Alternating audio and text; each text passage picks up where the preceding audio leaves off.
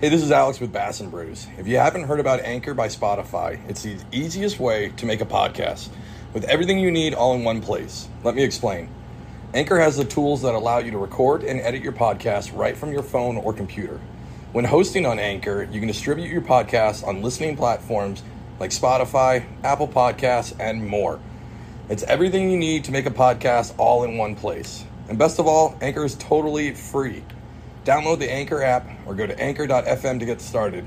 So easy, Paul can do it. Hey, this is Alex with Bass and Brews. No Bass and Brews podcast would be complete without my underwater robberies hat. You know that green one that I always wear? Well, you can pick that up at hooksethoodlums.com. One of the best teams out on the market right now, that Hookset Hoodlums team, and the gear is always on point. So make sure you go check them out.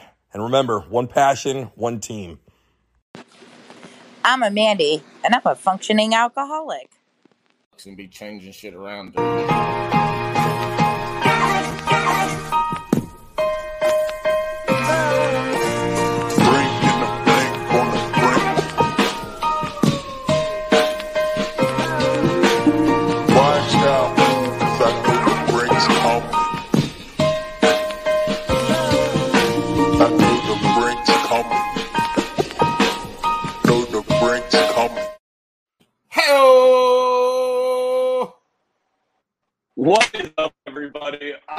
Swamp Rat Fishing.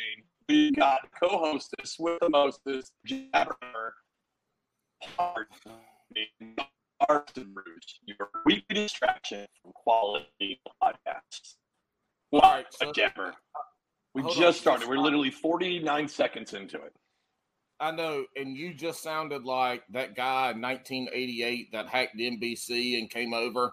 You, you, that's what you sounded like right now. You were frozen. You were choppy. Nobody heard that this is your weekly distraction from high quality podcast content. And tonight we have a guest that produces, co produces high ass quality. I cussed for two minutes. Anyway, podcast content. It was Paul like two trans- Fishing, it was like up? two trans it was like two transformers arguing. That's exactly what it sounded like. Perfect. That's basically what the show is. How are you tonight, buddy? I'm doing good, man. I'm doing super good. Glad to be here. I gotta be honest, before we get started, the logo for the podcast, 10 out of 10. I just gotta get that out of the way before we get started. Everybody Thanks, should man. know 10 out of 10.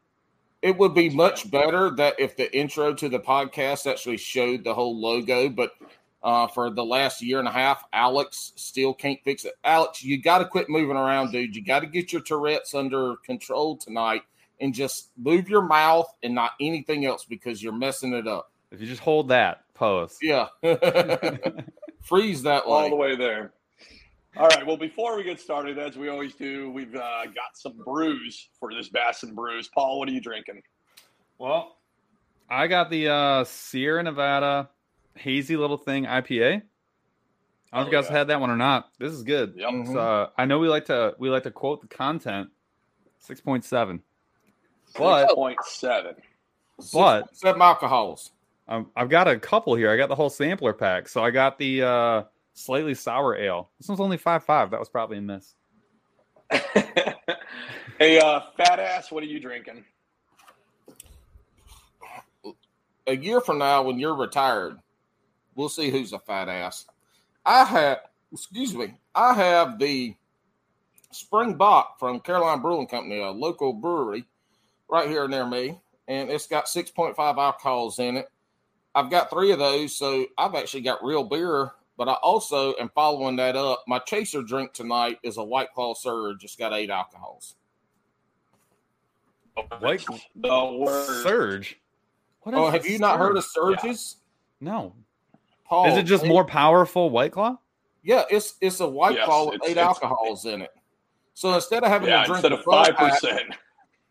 Instead of a instead of having to drink a twelve pack and being all bloated and you know having to tinkle every five minutes, Yeah. I can drink like three or four of these and and be and it's almost like a fifth of a fifth of vodka. Dare me to drive Eminem, quote unquote. So it's basically like baby White Claw. Or no, baby Four Loco. Uh, minus the Maybe caffeine because I have drank some four locos and I'll tell you what, all the sugar in them things They That's they new it- Four Loco. That's new Four Loco. Original Four Loco, you drank one, and I Mhm. one, and your night was over. Like Yeah, it was, it was in college. Like that was like four fifty, and you'd be like, "Look, this is this is it. This is my whole party in this tiny little drawstring backpack. That's the whole thing." And then like that was it. And that was when that was like when power like power drinking was a thing. It was like I played Mhm, rugby in mhm. college, and I went to Michigan State. We drank beers. N- There was no stopping the original Four Loco. And I remember when they pulled them off the shelves, it was like I wanted to buy the whole pallet. That was at the. pl- I was like, I'll give you a thousand dollars for all the Four Locos because that's like eighty-eight nights of drinking, like right there. My mine when uh, I think I'm a little bit older. I'm definitely older than Alex, but I think I'm a Yeah, little bit older than you. We didn't do the four locos, but we did 40 scissor scissor hands, Of and so we duct Yeah, yeah. tape 40s OE, Yep. usually OEs. I did Steel Oh, uh, wow. Reserve. Steel Okay. Reserve, that's the way to go. Yeah, more that, again, more more beers per liquid. Yeah, malt what, malt beverage. Let me finish. It's Matter my than that. turn now. It's my turn. We've got Ballast Point, Sculpin IPA, It's a good. eight one. and a half, eight and a half alcohols. Oh Lord, Cheers, Alex, boys. Alex is Cheers. about to be just messed up. I'll cheers that. There we go. This is great, great podcast right here when we get this real quiet. Go ahead, Paul. You're running it, Jabberhammer. You said I can't talk, I can't move. Come on, Jabber. No, no, I didn't say you couldn't talk. I said you can't move. But look, we got we got Paul Glass from Burley Fishing. And if y'all don't know who Burley Fishing is, Paul's the podcast or Paul's the YouTube, and go look up Burley Fishing and you'll find it. Now we got I'm sure we'll get into this. There's a little bit of hiatus on the podcast, but if y'all go listen to previous stuff, great guests, good times, awesome. But they put out some great content on the YouTubes and we're excited to have you here, man. So, what's going on? What has brought you to this point in time right now? What has Oh brought God. you here today? Besides Alex reaching out, forget about that. No, uh, yeah, yeah, yeah. Uh, well, it's interesting you say that. So, uh, I do, as you said, I do. We do have a podcast, and I'll for some background. We did. We got through like well over hundred episodes into the podcast. It was like 120 or something like that, and it had it had been like two years or so. We did one a week, and um, we we we actually pulled the plug on it. We had our last episode of the Burley Fishing Podcast. If you guys haven't seen it, that's the logo. That's the Burley Fishing Podcast. Um, we pulled the plug, and actually, the reason we did that, this was kind of a big deal for us because the podcast sort of introduced us to a bunch of people never would have met before. Like it's Mhm. unbelievable. It's like one of the coolest parts about doing the podcast was like we mean, we got to be on with like Kristine Fischer, and I'm just like the literally the. It's hard to even say like I, I hesitate to name guests because then it feels like favoritism, but there are so many unbelievable. But um, we're all about like Burley Fishing is all we're like edutainment, educational, fun. We do the dad jokes, all that kind of stuff, and community, like the you know our Ned Rig nerds, man. If you watch the show, it's like our calling card. Um, and one of the things we realized is like that we kind of started before a lot of people started doing fishing podcasts, and uh, we don't. I don't honestly, I don't even know why we started it. It was like we both fished. We wanted to do something maybe with social media. We're like, we're two idiots. We'll have a podcast. Perfect. So we did the podcast. Yeah, exactly. Right. Sounds right. And it- yeah, weird. Like, but that's it's funny, kind of funny though that joke because that's kind of what happened. Like a bunch of people started doing it, and a lot of people make great podcasts, and ours sort of it was initially kind of niche, and then it turned out it was like, well, a bunch of people are doing sort of the same podcast, and we were like, you know what? One thing that we pride ourselves on is we have like a value offering. Like we have we have something that we want that is unique that we want to provide. Like it's a it's not like a service, but like it's a value because you know it's a community and we want to you want to be you know we want our community to have our own little space. And so one of the things the reason we canceled the podcast was we're gonna we're gonna redo it. We're gonna launch new podcasts. I'll say what the name is. It's gonna be called the aggressively average anglers podcast. And Nice. it's gonna be it's gonna be very similar to what we had always done. It'll have some of like those core tenants but we're gonna add like another pillar which is we're gonna live in our lane, which is like I'm not a pro fisherman. I never have been, never pretended to be, never will pretend to be because I'll never be one. But I fish a lot, I make a lot of content, and that's the only reason that I'm allowed to have a podcast. And so, you know, what we're gonna plan on doing is the value offering will be our learning experience shared with you, dad jokes, 90s humor, all the things that you know people kind of liked, but we're gonna have that additional pillar of like, look, like this summer, the only thing I really want to do is I, I really want to learn about the free rig. I've never fished it. I want to learn about it. And then we're gonna our guests are gonna be tailored to whatever it is that we're trying to do that week. So we'll find somebody who's like, hey, you really know the free rig. Like, let's get up here. Tell me how to do it. Here's all the mistakes I made. Here's the video. And then now on the podcast, we'll do the same deal. So it'll still be awesome guests. It'll definitely be some some edu- you know education, but it's just going to be fun. But it'll be our like our, we're gonna like make our own little corner. So we're really excited about that. And uh, yeah, right now I'm like a one man show. Jeff's like on. I don't want to call it vacation because it's not that. He's probably working harder than ever before. He's got a new business and a bunch of other stuff going on. But uh, Another all new the- one. He's got like 18. He's got like 50 businesses, man. He's got a new one like every week. This is the only one that's probably stuck around the longest. But um, yeah, we're I'm a, I'm a one man show, so thank God the podcast is on hiatus because I'm editing probably three nights a week. I'm doing like I do I do a, a YouTube or a, I do a TikTok every single day. I post on Instagram three times a day, and I do uh, two YouTube videos a week. Um, and that I'll tell you right now, like I, these guys, like Ethan, the online outdoorsman, who you guys were just talking to a lot, shortly ago, he does like two videos a week. I don't know how, dude. I don't know how he does it. And he is a newborn man. I got two kids, Right. but they're a little, they're still young. But dude, I don't know how.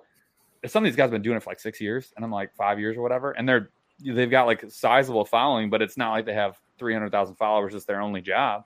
I'm like, dude, I don't know how you guys do it. Like, hats off, man. But like, holy cow, doing it for that long, it's Yeah, it's a grind. Alex- it really is. Alex left me for a while because he had to go patrol the Pacific Ocean for whale slayers and shit because he's in the Coast Guard. Yes, And and he left me to I'll run drink this to that. By the way, though, cheers right, to thanks, you, my buddy. friend. Thanks. So I, I understand that. And, and look, when he was here, my sole goal was to record weekly, have good guests on, have good guest co hosts on, hmm put an episode out a week.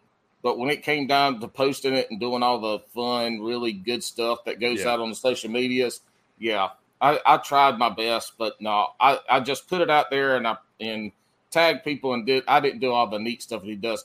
Now, Burley Fishing was a long form podcast, and Yes. and that's good because we are long to extra long form podcast.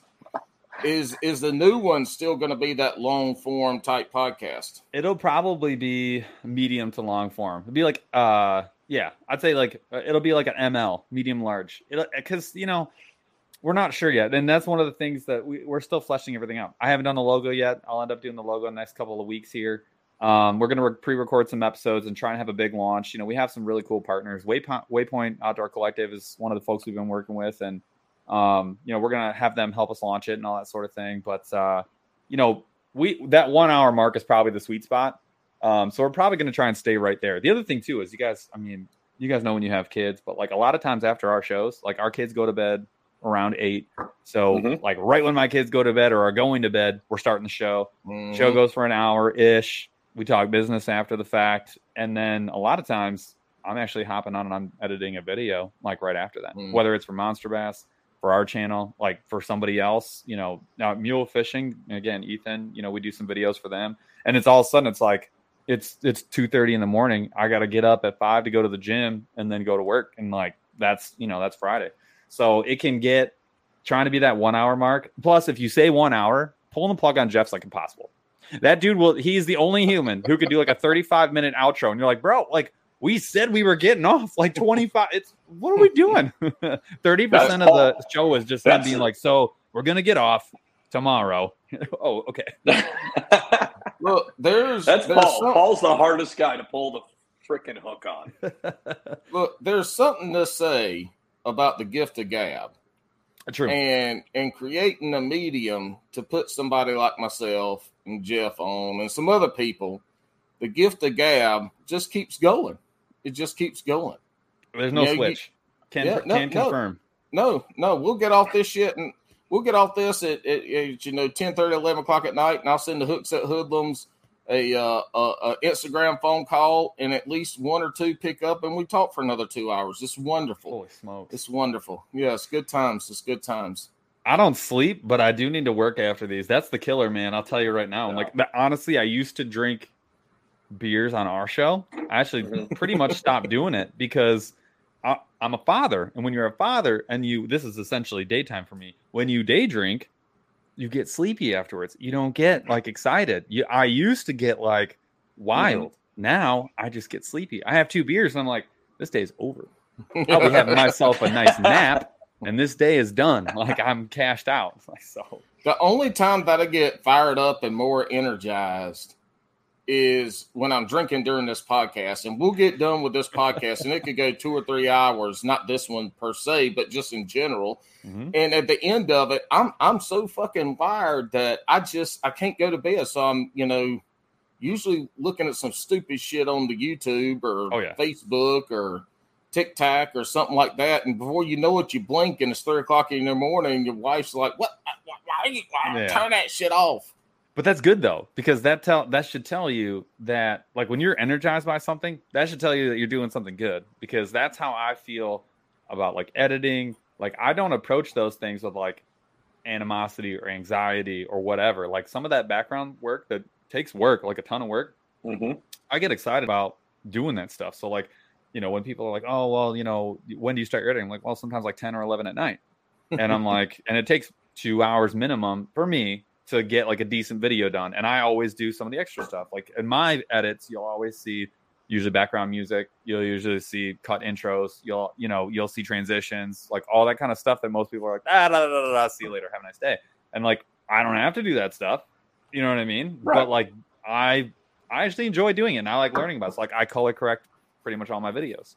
Um and I do some of that extra stuff that takes maybe another half hour. But I but when I'm done, I'm like you, I gotta be like, okay, I'm gonna go in the other room, I'm gonna read a book for like 20, 30 minutes, and then I'll then I'll be ready to go to bed. Because otherwise I'll start doing TikToks and I'll be I'll like, well, if I do 15 of those, then I'll go to bed. And I'm like, not So screwed." I'm glad that you brought that up. So I, I like I've listened to the show, longtime follower on Instagram, but you were one of the ones who uh, you do this really great thing on uh, on TikTok, which I, I really appreciate. And to be honest, uh, like I run the Bass and Brews TikTok, so I've Yeah. absolutely been biting off your style, which is what you do is you take the the popular trends, right, and you make them relate to fishing 100%. completely. And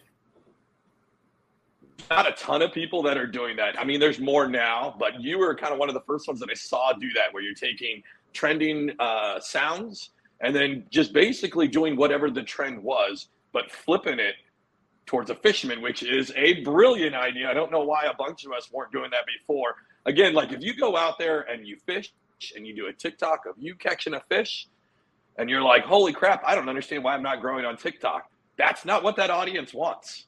For the most part, all. the audience does not want to see you catch a fish. You'll hold it up. Couldn't I think that's great.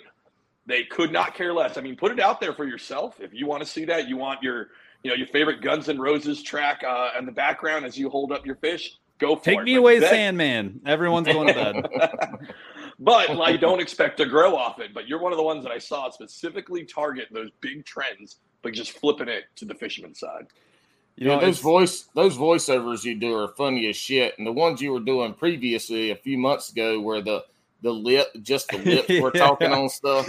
Like, I mean, that you know, I don't watch a lot of those things, but when yours come up, I'd always watch it, and I and, I, and still to this day, I'm like, how the hell, how the hell do you do that shit? Like, how do you make your voice?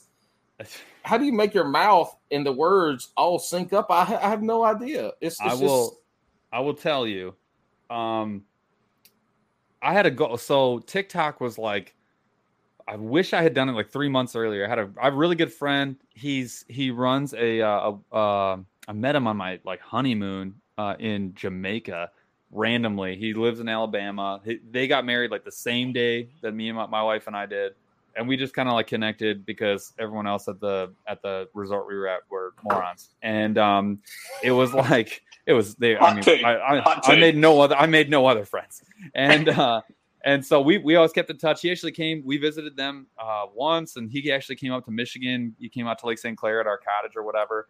Um, anyways, he he runs. Uh, he started a TikTok like way early on, and yeah, as you guys know, and maybe you don't, but like not you guys, but like in general, it the earlier adopter you are, when there's less fish in the pond, you can be a way bigger Mhm. fish. It's just like bass fishing, and so he was one of the early adopters, and he wasn't doing anything crazy on TikTok. He was just doing his woodworking thing, and he is blown up. And so he he messaged me. He's like, right when I got started, uh, with doing other stuff. he like, you should do TikTok. I'm like, nah, stupid, idiot. It's because like six months later, three months later, I really wish I had because I would have been one of the first ones. Like there would have been nobody else. I downloaded it, deleted it, got it back later. Mhm. Alex Rudd actually was the one who like put me on, put us onto it, and I don't know how I got delegated with it, but I- I was like determined to figure it out, and so I was making garbage Mhm. TikToks for Monster Bass. I was making garbage TikToks for us. I didn't enjoy doing it. It was like a lot of work, and I was like, I could make like one in four hours. Like it just didn't make any sense. But I, I was like belligerently persistent with it, and eventually I developed a system. Eventually, I, f- I found a niche totally on accident. And honestly, the reason that I do what I do is because, and I hate to say this, this is really, this really sucks. The reason I do it the way that I do it is because it's efficient. I can make, I'll sit down instead of editing a video that two hours, I can make 20 TikToks. Mm. And it's because I have a, and I have to limit myself on TikTok. I'll spend 30 minutes once a week. I'm not watching for entertainment. I'm only looking trend audio and I'll favorite it. And when I see that favorite, it goes in like your bank of favorites that no one else can see. And then I basically have a list of audio that I want to do that I think is, I don't even think about it. I'm like, well, this one's good. I can do this. And so I just favorite it. So I have this huge, like I, thousands of TikToks that are favorited. My goal in a half hour is to get like 30. And I'm just favoriting the ones that I'm like, I can use that. I can use that. I can use that. And then when it comes time, like later that week or the next week, I'll sit down and record as many as I can before 1 a.m. And then I pull the plug and I get out. And I can do that so efficiently that that's just become my my jam. If if I had unlimited time, I would make different TikToks. I would still do the joke ones because I do think I think they're funny and I like making Yeah. them at this point. But I would totally do more of like the scenic stuff and like the you know I, I do make them occasionally like when I can, but they always poop the bed because you have to make them consistently for people to follow you for that, and I just don't have time to do it. I wish I, I the one thing I would tell people if you're in social media, if you're into even just making content of any kind, w- whether it's like actual physical art, like you're drawing or whatever, like the the time that you have to do it is like the limited resource. And Mhm. this is coming from some. I work a nine to five. I work. I have like a very professional job. My wife also works, which means I'm also a part time parent. There's nobody to be like I'm a full time mom, and we don't have like anybody where I can just like drop the kids off for the weekend. Like all the time that I have is split 50-50 between the actual fishing, like going out and fishing, which you have to make a lot of time for. And then the rest of it is content. So like I'm basically trading my sleep and any free time on the weekend to either fishing or editing. And so you get to a point where like if I had 20 more hours, like I could be I do I believe that I could be like super, you know, I could like blow up. But like it just takes Right. time. It, that's all it takes. I think it's funny that you mentioned uh, that you wanted to do more. So, to, uh, it, you really hit on a good point. Like that's what people got into you for was the jokes or what- whatever your niche is, right? Because I will say I sat down and I was like, listen, I'm going to hit. Uh, like I, I bought a drone. Was that like three, four weeks ago, right? Bought a drone and I'm using it in the YouTube videos. Oh, it's so much fun and I'm doing it in the YouTube videos. But I was like, listen, I'm going to incorporate that into the TikTok videos. So I had this one with like some drone footage, me hitting a hook set and then pulling up like a four and a half pounder. It got 140 views. It fucking bombed. It- it Nobody will- gave a shit. Nobody gave a shit. It had a trending sound in the back, all that edited to it. It bombed, which up kiss. it is what it is, right? It is what it is. Like it's just that audience is I can a make- little different.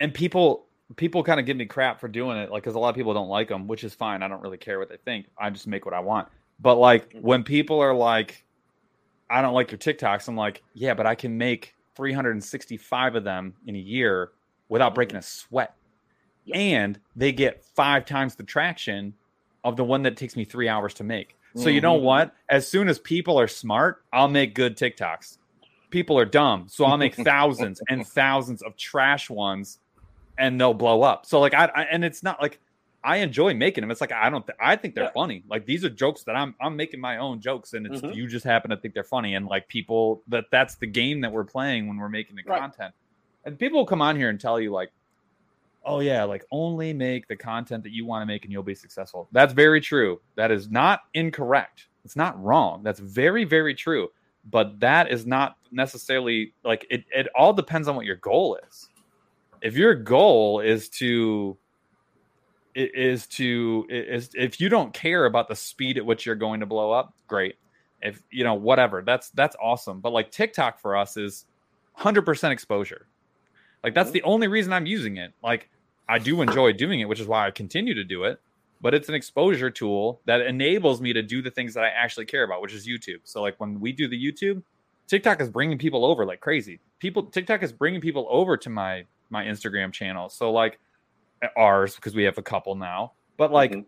it's enabling the other stuff. It brings people over to the podcast, et cetera, et cetera, et cetera. So like I'm not necessarily concerned about like I have to make only my style of content or else it's not worth it because I'm not having, you know, I'm not having fun or whatever. Like I'm doing what's successful because my goal is legitimately it, it the same premise as YouTube where like it should be fun, it should be educational, it's got the same vibe as my YouTube channel. All that stuff matters to me. Integrity is important. I'm not going to get on there and not going to be lying to anybody. I'm not going to be doing anything like political or whatever. Like my own personal views are not included at all. It's fishing, it's fun, it's educational. Like that's that's what we do. That's what it is.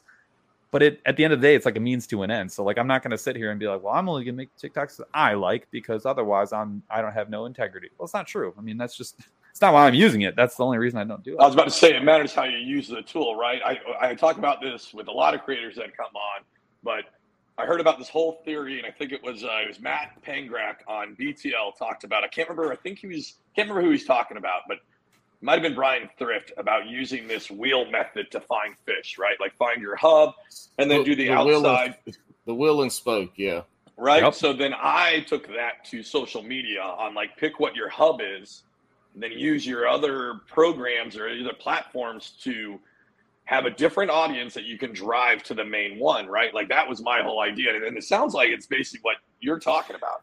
Well, and we're, you know, we've seen, I've seen some people that I admire and I've stolen from, you know, and told them like, "Hey, cool idea, I'm stealing it."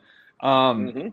you know, where they have strategically played the game that we're kind of playing because a lot of us have the same goal, right? Like, Mhm.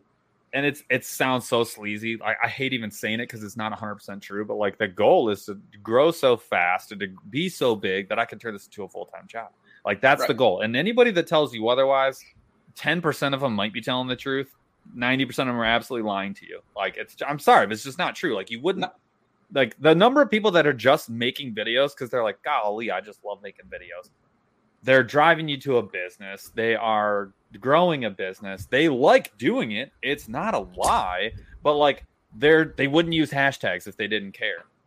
Right. They- like that, like, like that's the bottom line. Like you wouldn't be like, oh, I should like advertise on Instagram. Well, if they're doing that, they're trying to grow their reach. Like there are other goals. It's okay that you're making content that you like or whatever, but like that's you know that's that's not the only thing they're doing. So I just think that I've seen people be really successful where they're like, I'm not even going to do YouTube yet. I'm not even going to do TikTok yet. I'm doing Instagram. I'm going to get 100K or 50K on Instagram.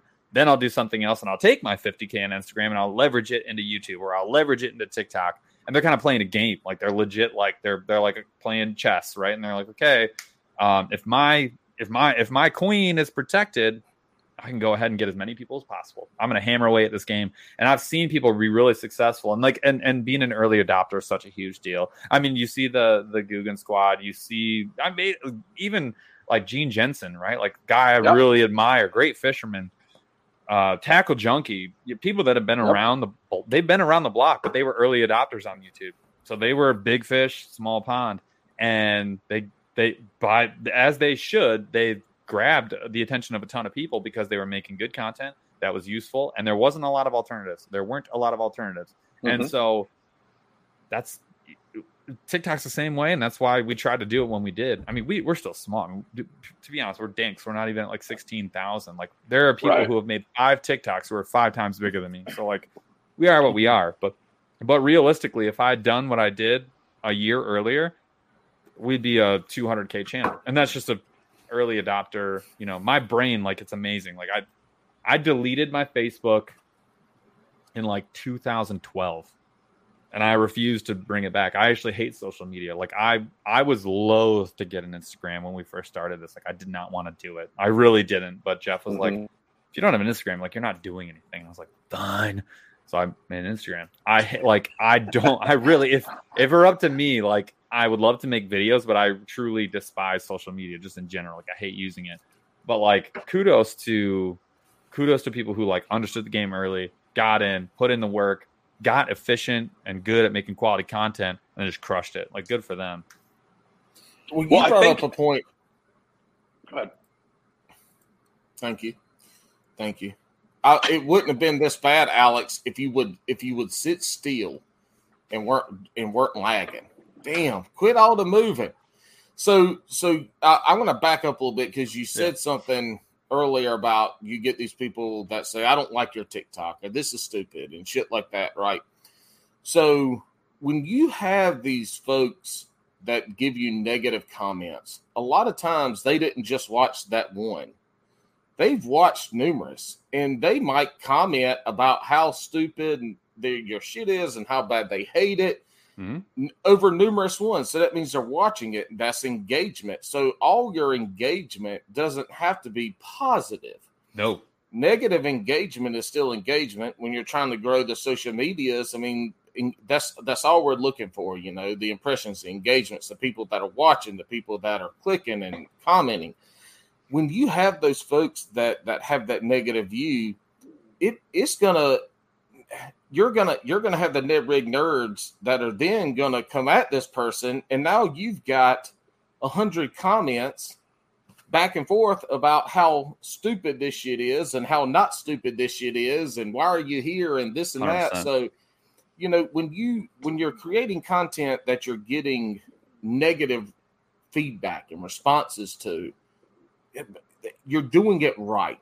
Now if it- all of it's negative then then you're not doing it right there's Well, there's no long game to it. controversial content. Mm. Sorry to interrupt, but controversial Mhm. and negative are two very different things. If you're making negative content, go home. I don't want to get out of here, dude. Like I don't want any of that garbage. That's trash, and that's just my opinion. Yep. That's my opinion. I don't make. I make almost nothing, and I mean like 99.9 percent of the content that I make. It 100 percent is not intended to be negative, and I would agree. I would argue that 90 plus percent of it is not negative, and that is intentional. Like I'm not making. I'm not making anything out here that's supposed to be like, wow, I hate that. If I read a comment like that, it's it's because someone has already been super negative to a point where I'm not comfortable with it being on my page and not being acknowledged. That's the only time I'm going to say something like that. Um, making controversial content is the key is actually like should be part of your business Mhm. model. I mean, realistically, like some of my most engaged posts are about people eating bass.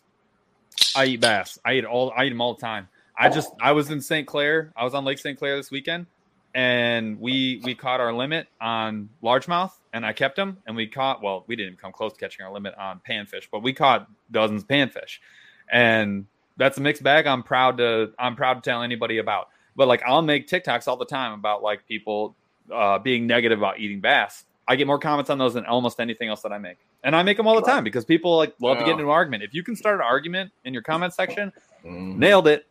Thank you very much. Literally talk about talk about eating bass or mention Googan, and you're instantly gonna have Let's do it. comments Let's through fight. the ass. Like yeah. yeah, And I love I, I in my opinion, a thumbs down is worth two thumbs ups. That's how I look at it. If you want to come on it, like some dude made a comment about I was using ultralight jig.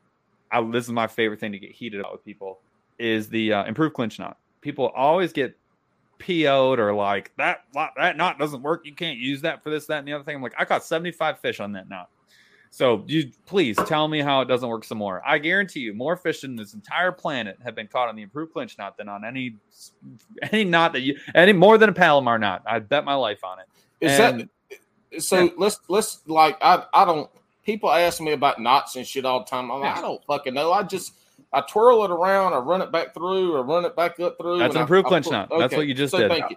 The- we called it growing up. We called it the fisherman's knot. That's Yep. what we called it. And Weird. that's the- I know, right? yeah. That's the that's the whole, only knot I tie. I can tie it faster than the Palomar knot.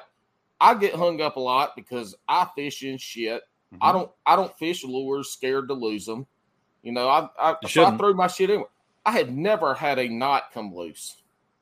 I use a lot of clips on crankbaits and a lot of stuff like that. I use a lot of clips. Every time I get hung, my line always pops before the knot comes loose or before that clip breaks. Hundred percent. It comes loose. So the in in this is It's kind asinine. yeah, the fucking knot, the knot thing is is is asinine. That's exactly it's the dumbest shit. But that, but leave it to fit to anglers Welcome to, to the argue internet. about the Welcome to the stupidest internet. shit. I get it, and like I totally get it. Like you can make an argument. Like there's there are there are better knots for different situations. I'm not I'm not saying it's not true. You're talking about like the 0.01 percent differential. Like we're talking about like the difference that we're arguing over right now is a joke. And I'm not here to tell you that the improved clinch knot is the best knot that's ever been tied. That is a I am. factual. That's the best fucking go. knot. That is There. the best fucking knot. It's called don't the agree with that fisherman's knot. this this this Yeah. this ca- this podcast can blow up now. And I'm t- and I'm, but I'm telling you, like, there's no. It's By not, blow it- up, we mean this shit's going to implode, blow up, and even better. We're not going to have t- the ten viewers. We're going to drop down to one or two next week. dude and it, it literally though it, it makes me laugh because like i had a dude come in and comment he was like this was with an ultralight jig and by ultralight i mean it was a one i, I can't remember if it was a 132 or 164 but it was an ultralight jig and i'm used yeah and i've got three or four wraps on this on this um on this knot you know it's tiny and i post a picture on instagram he gets on there and he's like you never post pictures of big fish and you're an idiot because you use that knot and i'm like he's on a jig and i'm like bro I, I didn't I never go off on people. It's not worth it. My goal when people leave negative comments is to continue the conversation. I don't care what direction, as long as it's not negative. And so I will go, tell me more, or thank you for commenting. And uh, I try, I'm I try I'm being positive as, as I possibly can. My goal is for them to leave another comment or have someone else come in and leave a comment. That's literally my only Yeah. goal. I don't care about engaging with people. I'm trying to drive the engagement on that post. I got about Mm. 40 comments on that comment after the fact. And I was like, mission accomplished. Thanks for the thumbs down. That was worth a hundred thumbs ups. Please continue. Mm-hmm. And I, that's Yeah. what that's how we handle negative stuff on YouTube. It used to bother Jeff a lot. And I would tell him, I would tell him, I'd be like, because it doesn't bother me really at all. And I would tell him, I'm like, dude, you got to look at it as an opportunity to start an argument where you get to be the good guy the whole time. And your goal should be to just get other people to jump on. If you can leave a pos any kind of positive remark, I would just tell him, say thank you, heart emoji. That's what I told him to do like every time. Just thank you, heart emoji.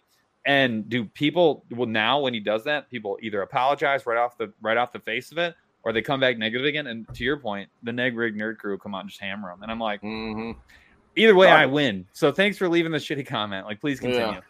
my, my my the way that I think about it is the negative comments, the naysayers, those I'll call it slap them across the face with love. Yeah, Tell them 100%. tell them they're right.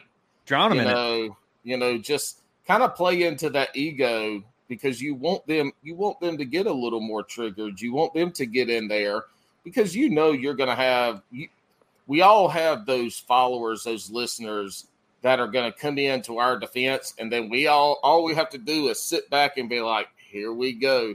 Let's roll." and it's not even like I expect to be right all the time. Like I'll tell people all the time. Like when people tell me, like for example, someone comes in, the improve clinch knot, uh," I'm like, you're right. You're not even wrong. I just don't Mm. care. I just don't Right. care. I don't Right. care. Like I don't Yeah. care, man. They'll be like, oh, you. That's not the best lure for this. I'm like, probably right, dude. But that's what I used. Have a nice day. Appreciate your comment. And I'll do. It's like, what, dude? I don't care. I literally the only reason I'm responding is because the algorithm says I have to. So like that's Mm, that's yeah. the re- like I don't go go off, bro. Like have a nice day. You're right though. You're 100 percent right. You can be right. You you gotta you gotta act like the youngest brother. If you act like the youngest brother at all times, a just a little analogy. bit poke the bear, but like just be Yeah. nice because you won't get in trouble when mom comes by. The older brother should get smacked right in the head. If you That's act right. like the youngest child, like you're gonna win the whole time. That's, That that's Love that, that is a fucking phenomenal analogy. That's that's the shit. You know what? This podcast is over. We're not going to get any better than this.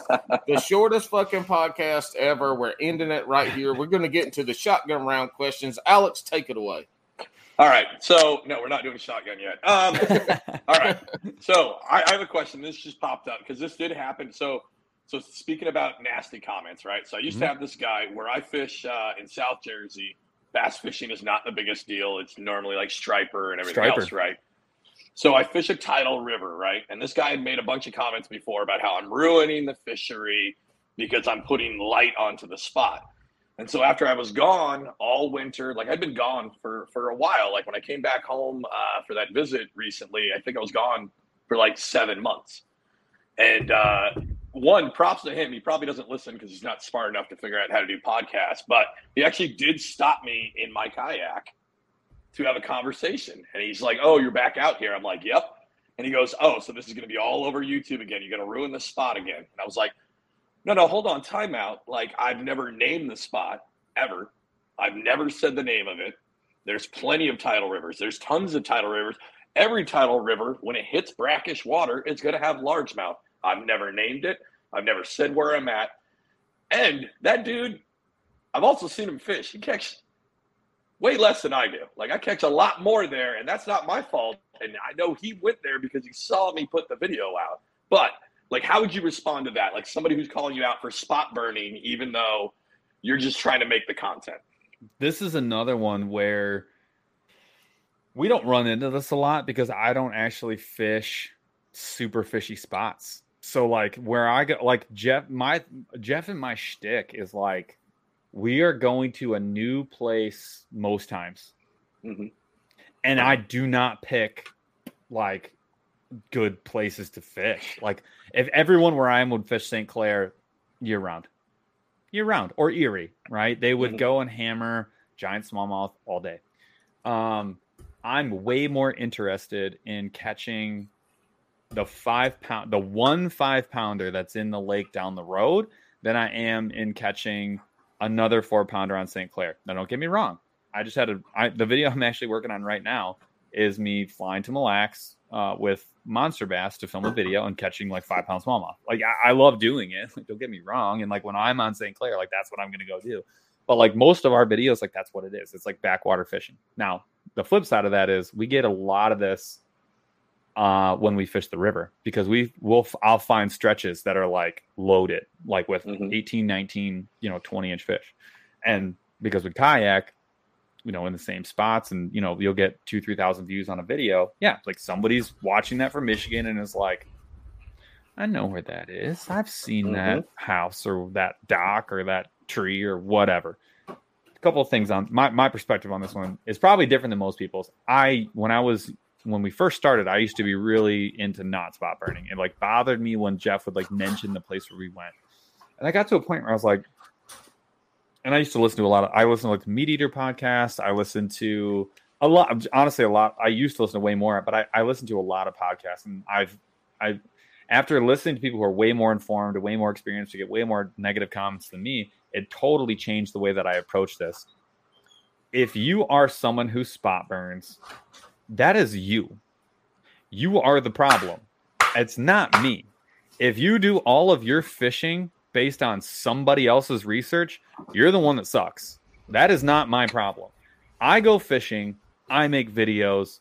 If you're going to go there and follow me around and try and catch fish, go go ham, dude. But you know what? You ruined it for yourself, and you're eventually gonna. You could potentially ruin it for other people. The number of people spot burning these days is so much lower than I think it used to be when it was like the like the earlier days of YouTube and when Mhm. like the chat the forums were like the hottest thing. Right. Someone would post a picture and that would that, that whole thing. I think it's become much less prevalent than it used to be because it's big it's become super taboo. Um, but regardless, if I found somebody doing that, I mean, my opinion is like the same as a negative comment. I'm like, you're the problem. I'm not the problem. I'm making a video about fishing. If you want to go and fish on my spots, um, you, you're actually not doing at all what I do or what I would say that anyone should do, which is the whole purpose of our podcast started where it was Jeff and I in kayaks fishing little ponds, trying to find the biggest fish in that little pond and have fun. If you are spot burning and you want to go catch the same fish as me, have at it, bro. Have at it. Like go go nuts. Like Yeah. you, even if I was fishing St. Clair and I found the, the every single bed fish that's over five pounds in the lake and someone want to go fish it, that dude, you're you're doing yourself a disservice. It's this is a you problem. And if you burned everyone else's hole, you're the problem. I'm not the problem. Like I'm not the one that I'm I refuse to be in trouble. I refuse to be in trouble for that. So go ahead. If you want to hate me for posting a video, stop watching my videos. Tank all my videos, please. Well, with with with what we have in technology and fishing now, with the access to to charts online, Mhm. with Hi, with all that, the secrets that are out there, Yeah. there ain't that many secrets anymore. None. Very, There's two. very few. Like because you can go look at Navionics and you can see. I do it can- constantly. Yeah, I do it all. even- That's how I There's do my live research. scope. There's freaking Yeah, live I scope mean, now. you They're know- literally able I- to live see these fish. I don't see how. Yeah, But I I mean, it, my thing with with spot burning and this and that shit. Look, how many times in in tournament fishing, and, and let's take kayak world because we're all kayak anglers, and, and Alex doesn't do tournament fishing, but we've had tournament guys on here and all this and that. Mhm. Tournament fishing, people will fish a spot, and they'll be like, "This is it. This is my spot." They pre-fished it for a couple hours because they found the fish. They hooked a couple. They're 1920s. They're like, I'm this is it. I'm coming back here first thing tomorrow morning. First morning of the tournament, they go out there and be damned if somebody ain't on their spot. They're like, what the hell? I mean, look, surprise, surprise. You yeah. found where the fish are, Yeah, and everyone yeah. else knew about it already. yeah, there were probably 18 people that came and fished that spot and found that spot. And, and you know what? There's probably in the kayak world, 17 of these 18 people probably caught 100 inches every day leading up to the tournament and and one practicing. And then the And I- tournament comes around, you know. I mean, there, there, there's I mean, just I not it. that many secrets, and No. you can't catch other people's fish. There's spots within spots. You can find a point Oh, and it looks beautiful, but maybe there's a single stump or a single rock where those fish go. And if you're 20 yards to the left or right or north or south, and you're not on that spot and you're not throwing the, the presentation and the lure, you're never going to catch those fucking fish. I do. I got one for you. I, I got one. I will give you the best example that I'll probably ever have for that exact point. That is a great point. I have a place. My my wife's family has had a place on Lake St. Clair for decades, and uh, I'm fortunate enough to be able to go there. And it's on the water, and it's on a seawall, and you know we share. We got 75 feet or whatever, and there's a seawall to either side of us. So like metal break wall, right? There are, and I I've been fishing this exact place, this exact 300 feet for, you know, eight, 10 years. From the time I learned how to fish, this is like where I learned how to tie and improve clinch knot. And, right. And, uh, and, and I can tell you right now, like this weekend was a perfect example. We had the mayfly hatch. I already knew exactly what I was going to throw because I knew they were all going to be eating on top for mayflies. And it was a hot day, super sunny. I knew the exact color that I needed to throw, the exact color jig, and the exact size. And I, I got up at around 5 a.m. because my daughter was up. My son woke up about 5:45. We filled up the little kiddie pool, brought it next to the next to the break wall, and before before 9:30 a.m., I had probably caught 30 plus fish. And I could tell you where every single fish was that was hanging out on that break wall to within a foot because I know that break wall because I'm fishing it for like 10 years and it's only 300 feet. I have caught my PB smallmouth on that break wall. Mm. I had I caught first cast the mornings over the fourth a 17 inch smallmouth first cast. I knew I knew exactly what to throw in the morning. I I knew exactly what to throw, and guys come and fish that break wall all the time Mm-hmm. all the time, and they don't catch any of those fish. Guy lived there for 25 years. He only worm and bobber fishes. He only cares about walleye. Probably only caught a dozen bass ever off that break wall. I've caught muskie off that break wall because I know exactly where they're going to be, and nobody else catches fish there. They'll tell you there's no fish there, and I will be like, I promise you to. I I pro- it doesn't matter what day it is. I'll go catch a bass off that break wall. May take me 10 casts, but I'll go get one for sure, guaranteed every single day. And again, I could win a tournament from the rock corner all the way to the other end in that 300 feet. I could win a tournament in a day. That just makes illustrates the point that when when people go out and they spot burn, first of all, I, I'm not backing. I'll die on the sill. That's that's on you. That's not on me. Like that's on you. If you spot burn, you're the one that sucks. I don't suck. Period. And I'm just yes, I'm creating the opportunity for someone to do it. Someone still has to go do it. That's on you. So sucks to suck. Um, but but the end of the day, you are not going to go catch my fish. And that's Right. kind of what Jeff and I do. Like I, I, I want to be the one. I, I feel very confident that there's two or three lakes that I've caught the biggest bass for that year that lives in that lake. Because I fished it maybe maybe two dozen times, and Mhm. I know where the big fish are, and I know what that lake's capable of. And you know how many five pounders that are empty, emptied out? How many empty five pounders there are in there? One. There's probably one, and we probably ca- and we caught that one. So I don't know, man. I would be. It's tough. Like you never want to see it happen. I don't think I've ever seen it actually happen because I'm not that good of a fisherman. But like if I was and it did happen, I would take. I, I honestly would take zero credit for it. Yeah, I Oh. think uh, I don't know. The only reason I again, the only reason I brought it up before when he first did it, I'll be honest, he definitely triggered me, and it almost made me think of like, do I even film while I'm back there? Right. This spot I hear you, man. Well, you don't want to lose your spot. You don't want to use, lose your spot. You don't want to I lose your spot because you worked there, hard for that spot. You worked I real worked hard, hard for for the spot. spot, and then uh, I thought I was over, it, and then he brought it up again, and I was just like, "What? What?" I mean, to be honest, one, he was like, "Yo, swamp rat," like he called me by the the brand name, The tag. I was like, "Oh, that's." Yeah. I was like, "Yo, that's pretty cool," and then he's like, oh, "I fucking see your back, ruining it again," and I'm like, "Ah, Good. shit, here we go." Here You know what I would have done? You know what I would have done? I would have posted that whole conversation. I would have caught a huge fish, and I'd be like, "Bro, this one's for you. Go catch this fish. Let him go." I, I mean, I honestly though, like I, I totally but- get the reason the reason you're feeling that is because you get Yeah. you are a fisherman and you get it. You understand that it sucks when someone's do that to you, and you are now Yeah. You are now opening the door for someone to go do that. So Mhm. that's not. I'm not saying that that's not the case. Like I get the argument, but you like me making a video and someone else doing something bad because of the video I made is not. That's not my fault. There's It's not your fault. Dude, you know what you really dislike is shitty people. Jeff and I were Yeah. joking around, man. We like we get all these like we made a hate comment video. You should go watch it. It's hilarious. I've seen that And, one. like- that one is fucking aw- Funny. I think We gotta make another one. Need to do more hate videos. Yeah. We're due. We actually do. And you know what? Like looking back at all this and like all the problems that like, you know, that are honestly most of the problems that I have in general. It the situation's not the problem. Shitty people are the actual problem. It's somebody who comes along and decides to be a piece of garbage. Like that's the problem. So like I I again like I refuse to take credit for it because someone else decided to take work that I made and and basically ruin it for everybody else. Don't get mad at me. Get get mad at the all the people who suck out Right. there. Like those are the people you should be yelling at. That's a good point. I think that's uh yeah, and as long as you're taking the right steps, right? You're not like, hey, I mean, even if you are, but you probably shouldn't be like, hey, here's the coordinates. This is what the locals call it. That's fair. Right, as I'll long as you you're that. doing the right thing, right? Like the, the the place I'm talking about, I've never used its real name ever on camera. Exactly. Actually, I take that back. It was like my third video on YouTube. It's a shitty garbage video, like most of mine. But um, this one I did say not it. most. There- All.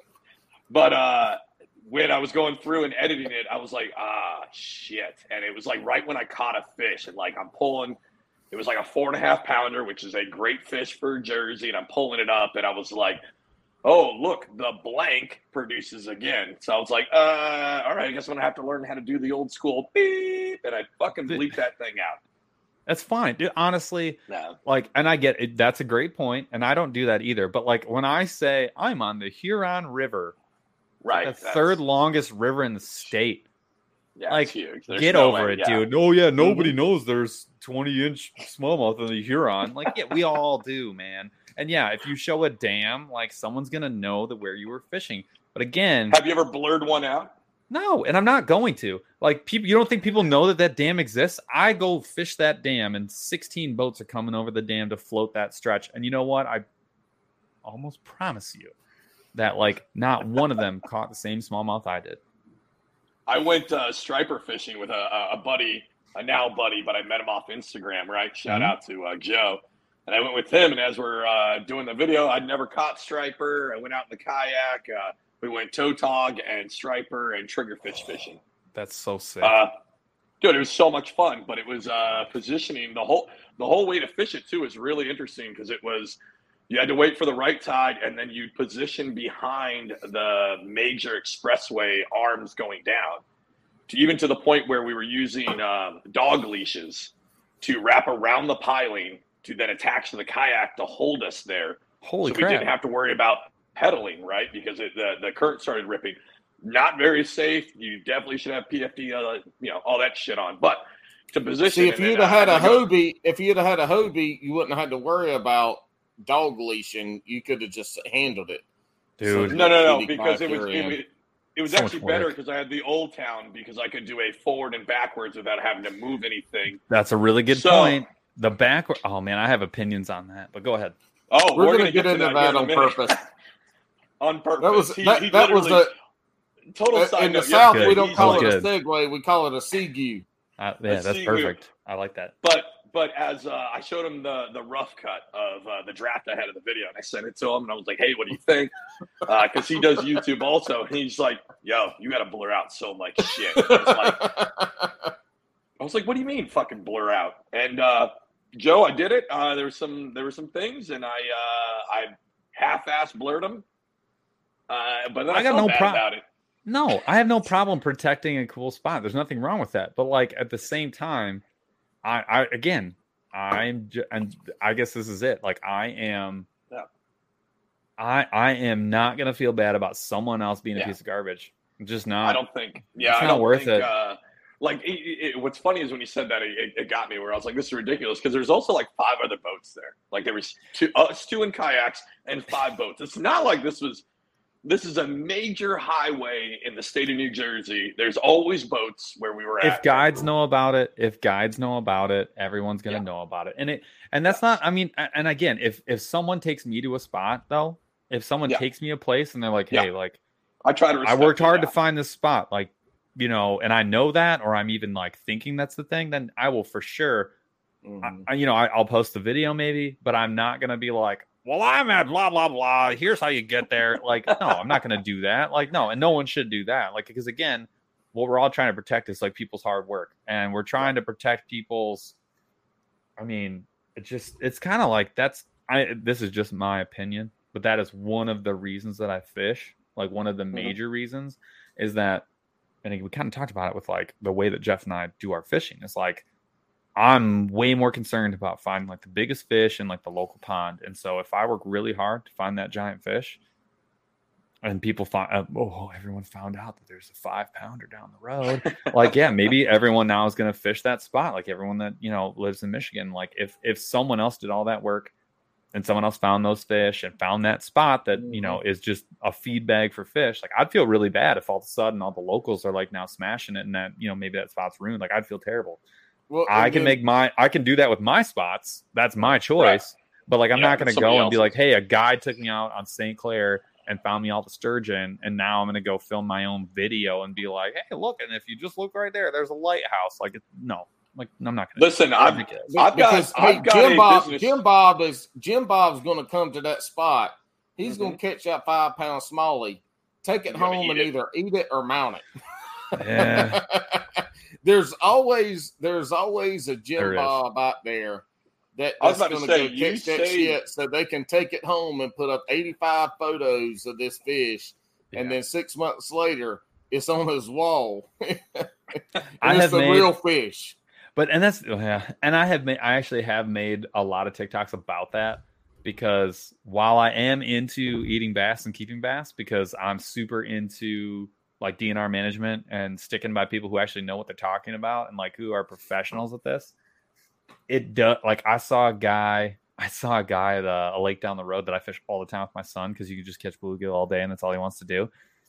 And I'm over there and I saw like three 20 inch bass, like big, big mouths. And they're all like right on this little spot. And I was, like, Walker, Walker, Walker, dude, look at this, look, look, look, look, look, look.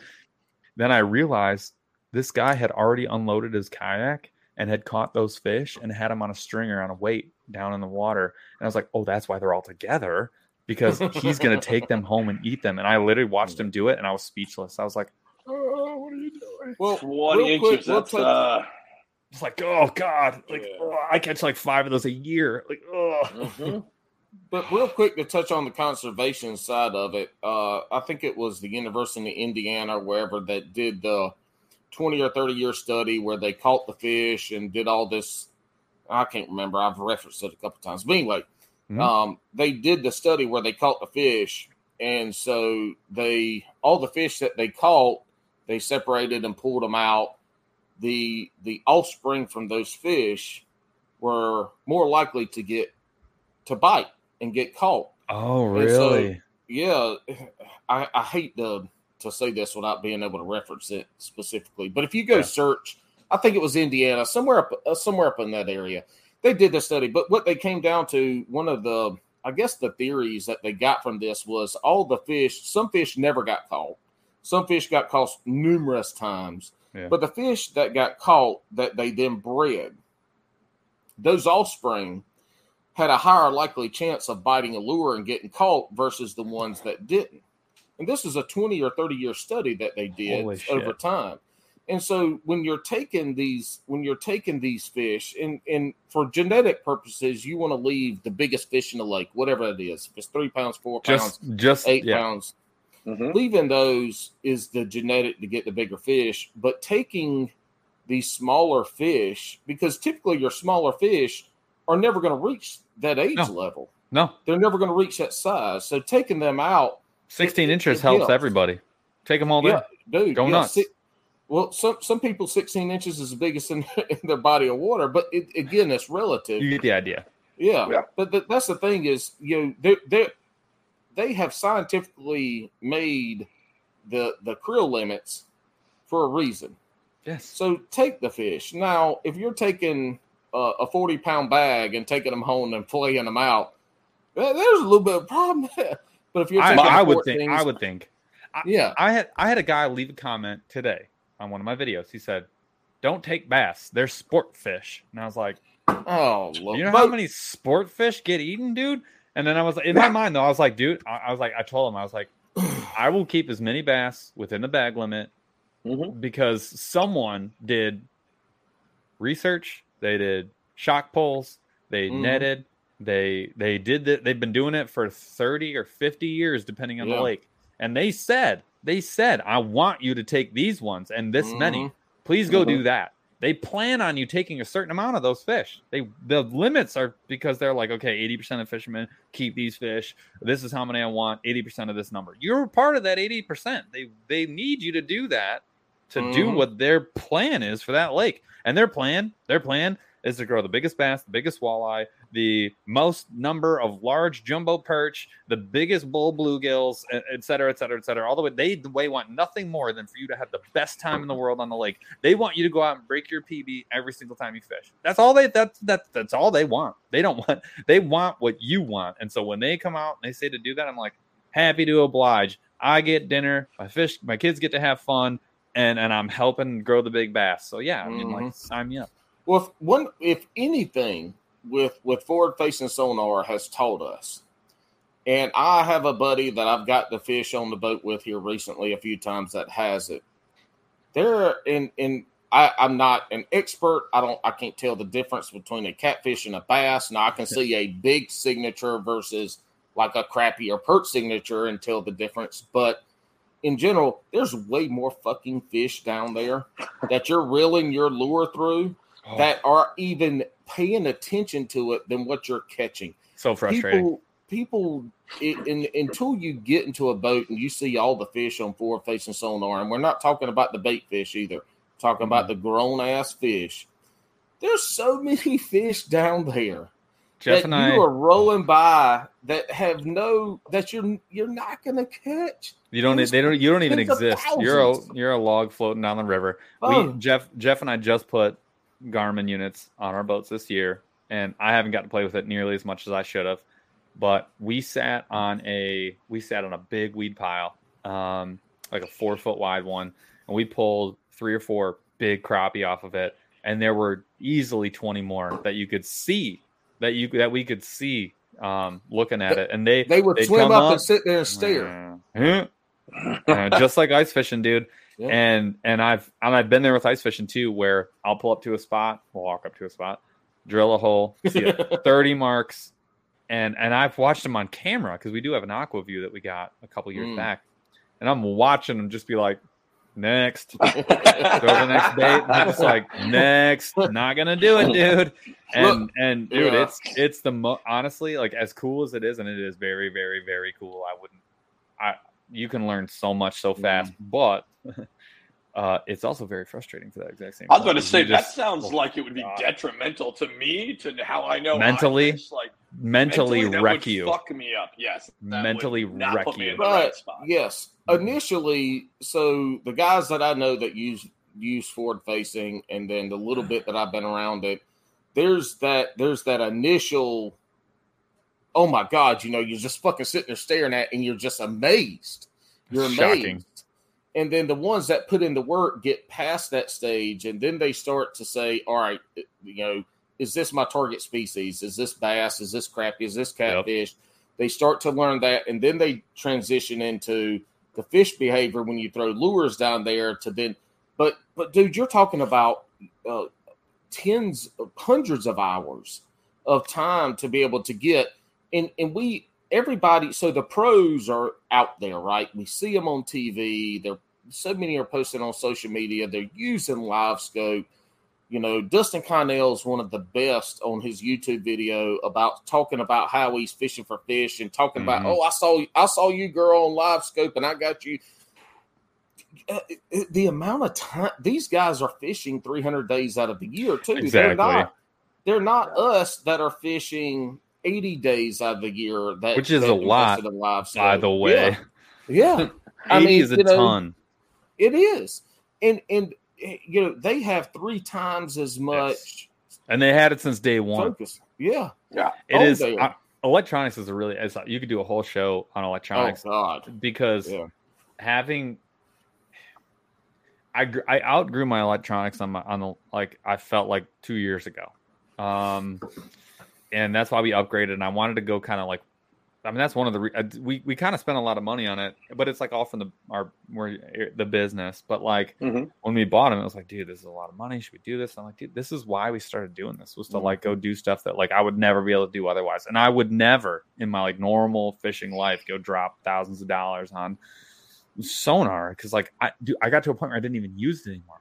I got to a point where I didn't even use it because I was like, this is useless. Like I can see every bait fish. Oh, super great.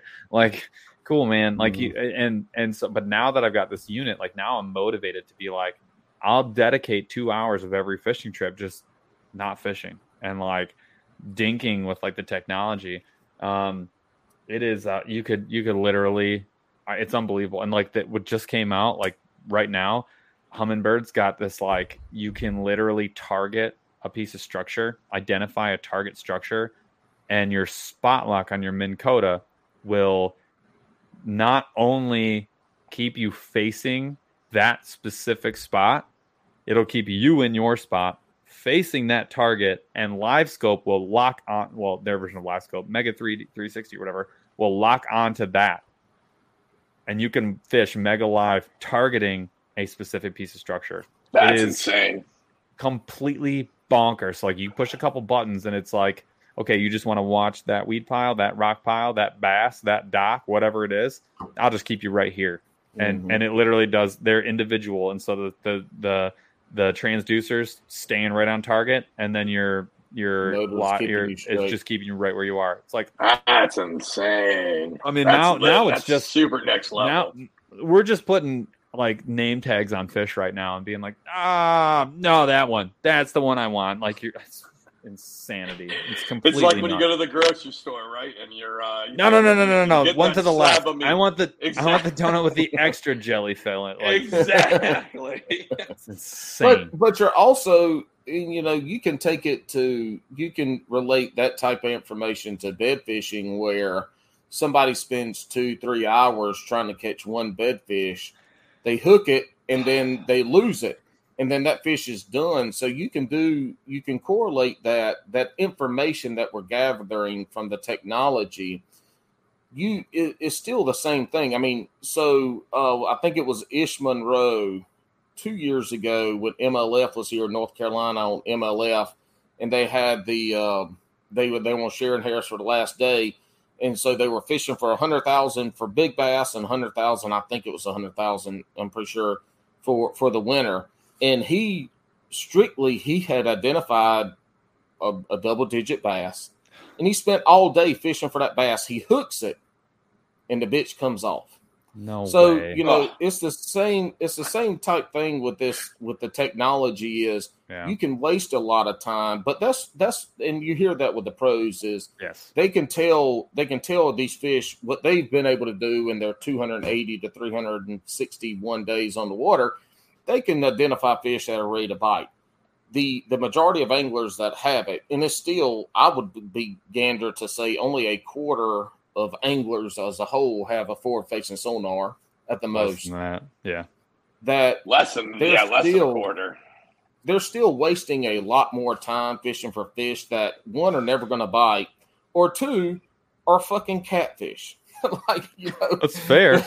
And and I So- would the other thing, I mean, God, you know, it's funny you talk about bed fishing. I just before this, I was working a little bit, um, and I, I filmed like a vlog style video about that trip I did to Minnesota with monster bass, and one of the things I was asked to do was bed fish smallmouth on Mille Lacs, and I had never done that before, ever. Clearwater bed fishing for smallies, and I mean, I live next to Saint ish to St. Clair, and like I've never done it and doing it out of a kayak was actually really difficult the 1st day. Mhm. It took me a full day, hmm cocked it up the whole day. Second day, had my mind right, knew what I was getting into, got it done. And I remember there there were there were two things that bothered me about that trip. That the reason I made the vlog actually. One was bed fishing smallies, never done it. Honestly, I I know that so many people do it that it doesn't matter that I do it, but that to me doesn't necessarily constitute like an excuse to go do it. um, I've never I've never done it before, so that was honestly troubling a little bit. Um, but it's actually once you see the fish, it's kind of like you can't miss. Like it, it's a little bit insane. I mean, I I remember the first time. I'll never forget the first time I did it on my own. Like I rolled up, no one pointed out the bed. I found the bed. I was like completely alone. Dropped a bait on it. Spent about three minutes. Caught that fish. It was cool, but like not something I would probably ever do again, unless it was for like a video Why? or something like that. Why? I mean, it's cool catching big fish, but like you just damaged that fish's ability to like defend against the next, you know, whatever. Yeah, but they go to- back to the bed.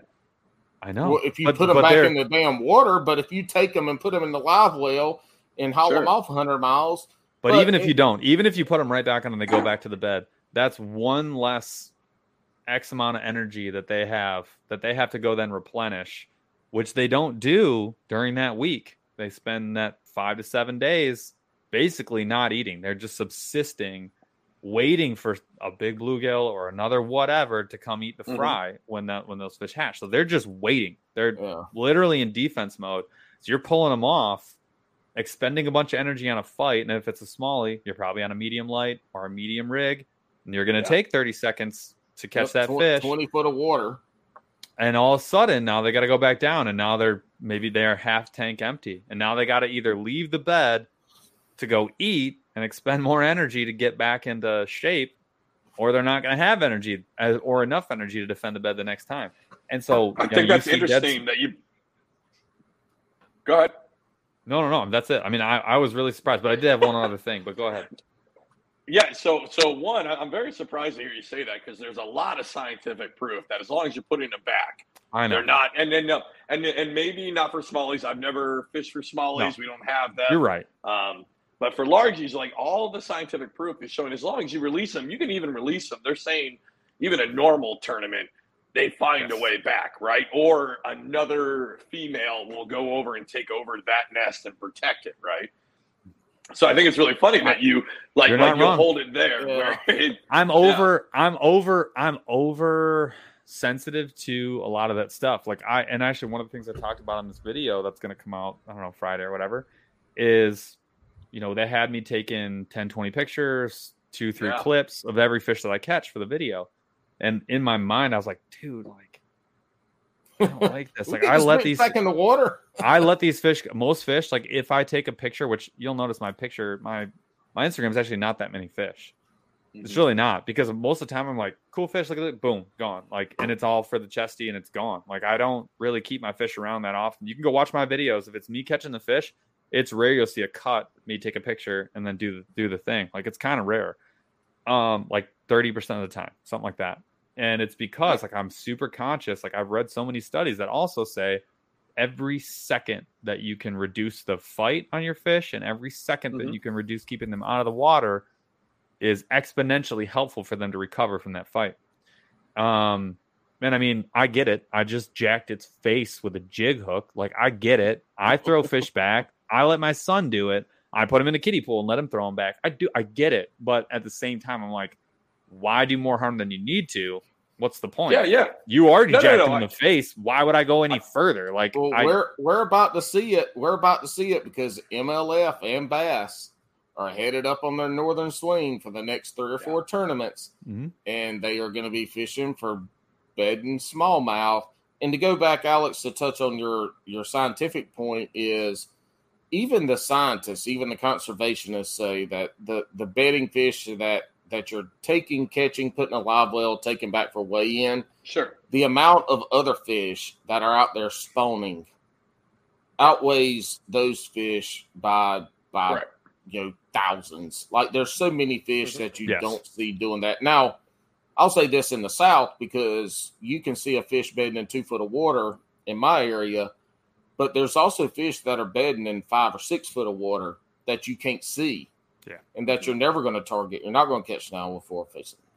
Sonar, maybe you are, but you know, in no, I, no, it- absolutely. On the but whole, we're about to see it yeah. with the pros going up north because that's what happened last year. I mean, they were just the MLF. I can't remember what damn lake it was, but they were just out there. I mean, tearing their ass up day after Look, looking, days. li- passing up, passing up what could be a three and a half, four pounder because it wasn't a five and a half, six. 6 Mhm. Yeah. And It was dude, and I, last year. I am. I, I don't I am oversensitive to it and I recognize that Yeah. and it it's something that just like though I'll, it just probably bothered me more than it should but that's just how I am with conservation in general I would rather be on the side of over conservative than you know than reckless but that's just my that's just how I am so I'm not and I'm not like not like dude there's you'll pull up onto a flat rocky flat and there'll be 30 boats out there i couldn't Mhm. even I, the, on my best day i couldn't even come close to wrecking the fish the way that you know we all are Mhm. so i i understand that Hey, this isn't a this isn't a betting story because we're past that in one of the lakes that I fish here. Mhm. But over the last week and a half, there's been a a, a point on on Shearon Harris that last Tuesday we caught ninety something fish. Um, the people and they're all smalls now. But most of these fish are one to one and a half pounds on average uh, somewhere in that range. You'll catch a two, two and a half here and there, but we've done it. And then, so it's an area that we fish a lot because it's fun. They're busting shad, we're throwing top Yeah. water, we're getting them all this shit. We go over there and some guy rolls up. It's like, man, we caught 70 here yesterday. And then somebody else comes up and says, my buddy said he caught 50 here two days ago. And so we've got these. why'd you bust this- that spot Uh, well, it- Yeah, way to go, spot burner. No, no. You- I'm jo- if I'm you- jo- if I'm you- joking, You don't 100%. even need a fucking. s- You No. don't even need a graph. If you roll across the spot at the right time, They're there's splashing 30 everywhere. fish Yeah. busting, and so I mean, you just start fishing it. But there's this. But it has been like that now, almost going on two weeks. That that you're able to catch 30, 40 fish. Now they're not the big fish, but now if you go up the lake, there's another community hole that a ton of people fish. You catch bigger fish, but there's a spot within the spot where these fish really are. And I can't, I'm in a kayak, right? So I never get there before half the bass boats. So I get over there, I go fish a couple of areas, but I can't tell you how many people sit on that spot. They either scan it and leave, or they sit on that spot for 10 or 15 minutes and they're not catching them. And then I take my little happy ass over there in my Hobie and I catch three or four that are two and a half, three and a half pounds. And it's because it's, it's it goes back to the same shit we are talking Yeah. about before about spot 100%. burning is is you you can see the fish there and sometimes they're fucking catfish. I mean, there's a damn school of six pound catfish I was catching on a medium light. Do you know how aggravating that shit is?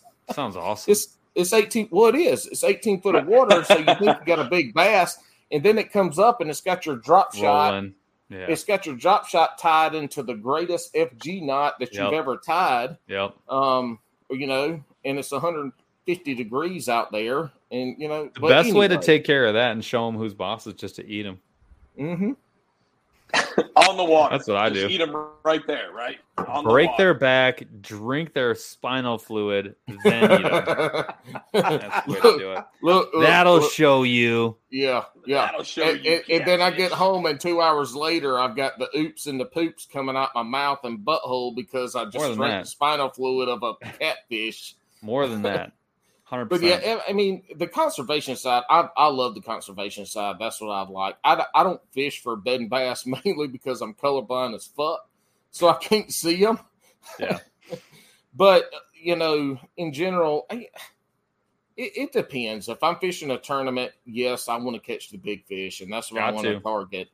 Uh, if I'm out there practice fishing, or you know, boat, I put in last Saturday, a week ago. Well, I don't. Yeah, this past Saturday, I put in 15 miles peddling, 15 miles peddling. I maybe I fish for less than an hour, but I've got a tournament coming up on this lake, so I wanted to go check spots. I went to some areas I hadn't been because I've already got some area. I've got spots that the fish are on. I know they're going to be there, but just in case they're not there that day, I can go somewhere else. Yeah. So I put in a lot of time to to try to figure this lake out. It's my home lake. It's 15 minutes Sure. from the house. I put that time in there, but dude, there like this lake is small. Sharon here is like 4,000 acres. I mean, it's small as hell when it comes down to it. Mhm. And so when you're when you're out there fishing, Bo, there's only there's only so many places that these schools are going to be in the summertime on this lake. And and there's a, a big, big couple handfuls of people that know it. They're gonna fish the shit out of those fish get fished, but they move through. You can still catch them. I mean, Yeah. you know, it's just it's it's not the and I guess Oh, that's 15 miles. to is the spot. 15 miles to get in the bottom 10%. That doesn't, like, it's not a good percentage. Well, hey, I heard I heard that the more you the more you graph, the better you become. I mean, that's I mean, what at- Johnny at this Schultz on, point- on uh, says. Hopefully. At this point, Paul, uh, you need anything. As, as, as our resident tournament guy in Bass and you are fucking awful at it. That's I never rough. said I was good. I just said that that's the whole reason that I fish is to compete.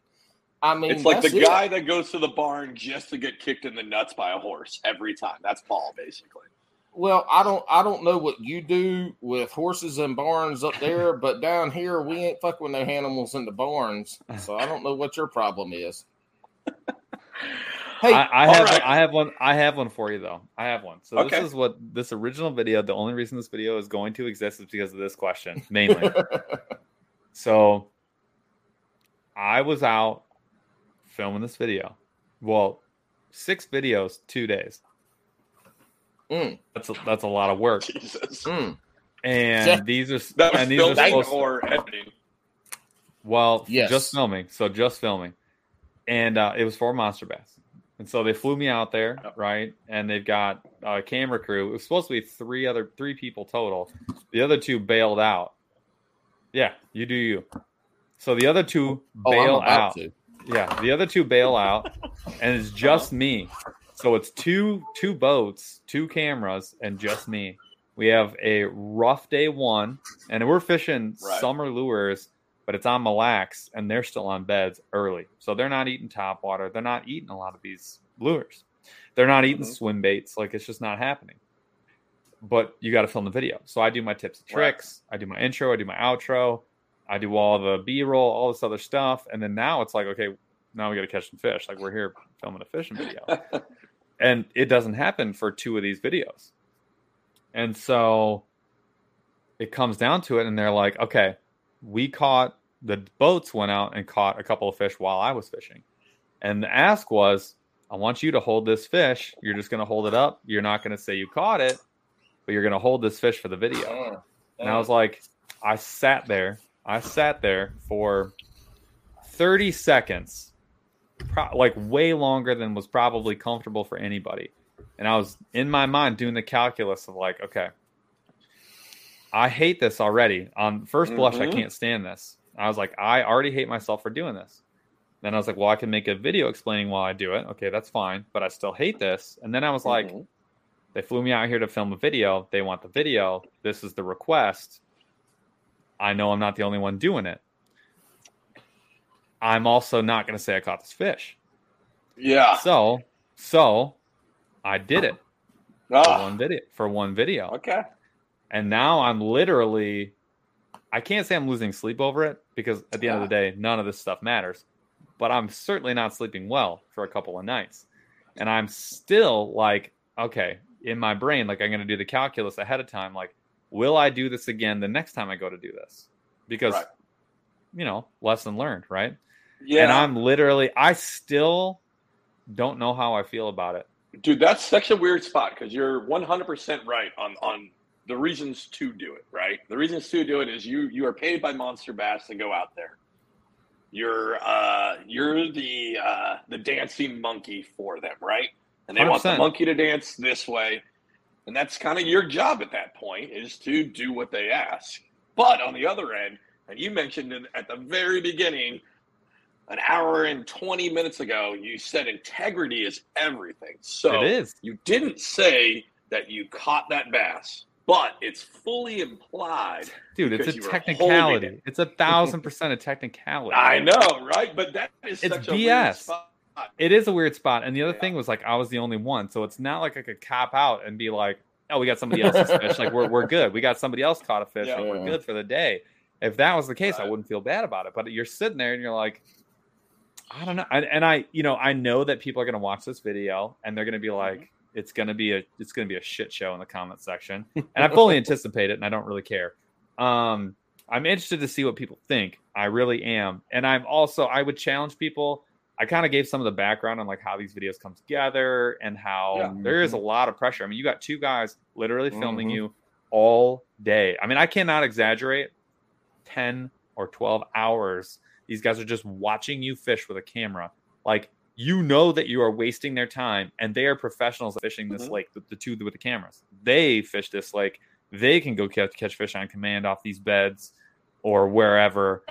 You know that they can do it. And they're literally, you know that they're thinking in their head, like, this fucking idiot. Like, what? Mm-hmm. Just catch damn fish. And you're like, I want to. I want to catch a fish. Don't- you know what I mean? And you're and and literally like you've you know my again like you are you. That's a good way to put it. Like you are the dancing monkey for this video. And I hate to put it that way because monster like I can t- I guarantee you these guys have enough integrity. Um, and so does Monster Bass. That if I told them like, no, I'm not doing that, it wouldn't have been a question. It'd been like, okay, cool, no problem. Like, we'll finish the rest of the video, blah blah blah blah blah. But like, you've also not done your job for Was that day. uh, superimposed by you catching a trout?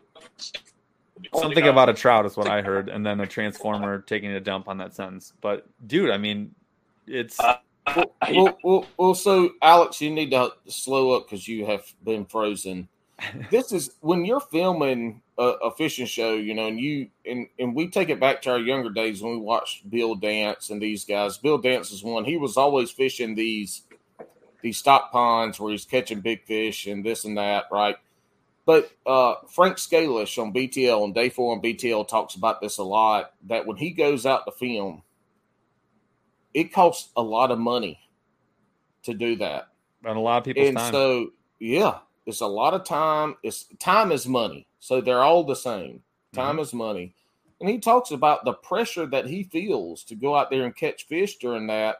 It's the same thing that you're talking about is, you know, you, you got to catch them in, in, into the content creator side. That's one thing about Greg Blanchard. This is kind of going off on a fucking left field, but that dude can catch two fish and put out a 20, 25 minute video and catch two fish. And I watch every fucking second. That's my it. specialty.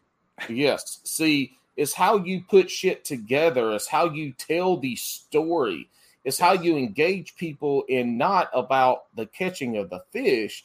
It's how you engage them about where you are, what you're doing. You know, it's that story. So it's not always about catching the fish. Now, you have to catch a fish or two. But- got- well, and that's what it. That's where it Yeah. comes down to it. That's right. right. You got to catch Yeah. one or two, but it's still the the part about the the the content creation side on these videos is you have to be able to put the story together, and you Agreed. have to be able to engage people about you know catching the fish is a cool part of it, but what you're doing, why you're doing it, where you are. It's all those things that make it interesting that keep people tied in. They're like, you know what? He, he's he's he's he might be there. He's, he's going to get a big one. Or you're just like, man, this this shit was awesome. I just learned, you know, I just learned about a drop shot or punching or whatever it is. You know, that's the whole thing about the video. Dude, creating that video. Video fishing is is- extremely hard. I am I'm really interested to see what the fallout is because like there are some days where I wake up and I think about that moment and I'm like like you're an idiot. Like what is wrong with you? And then there are days when I wake up I'm like, dude, who cares? Like everybody does this. You think KVD caught every fish that showed up like at the end of the lose commercial? No. And I love KVD. I do. I do.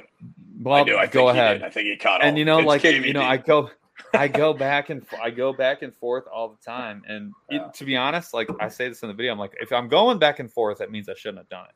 Like that's where i'm that's where my head's at to be honest with you. And i know in the grand scheme of things jeff would be like shut up.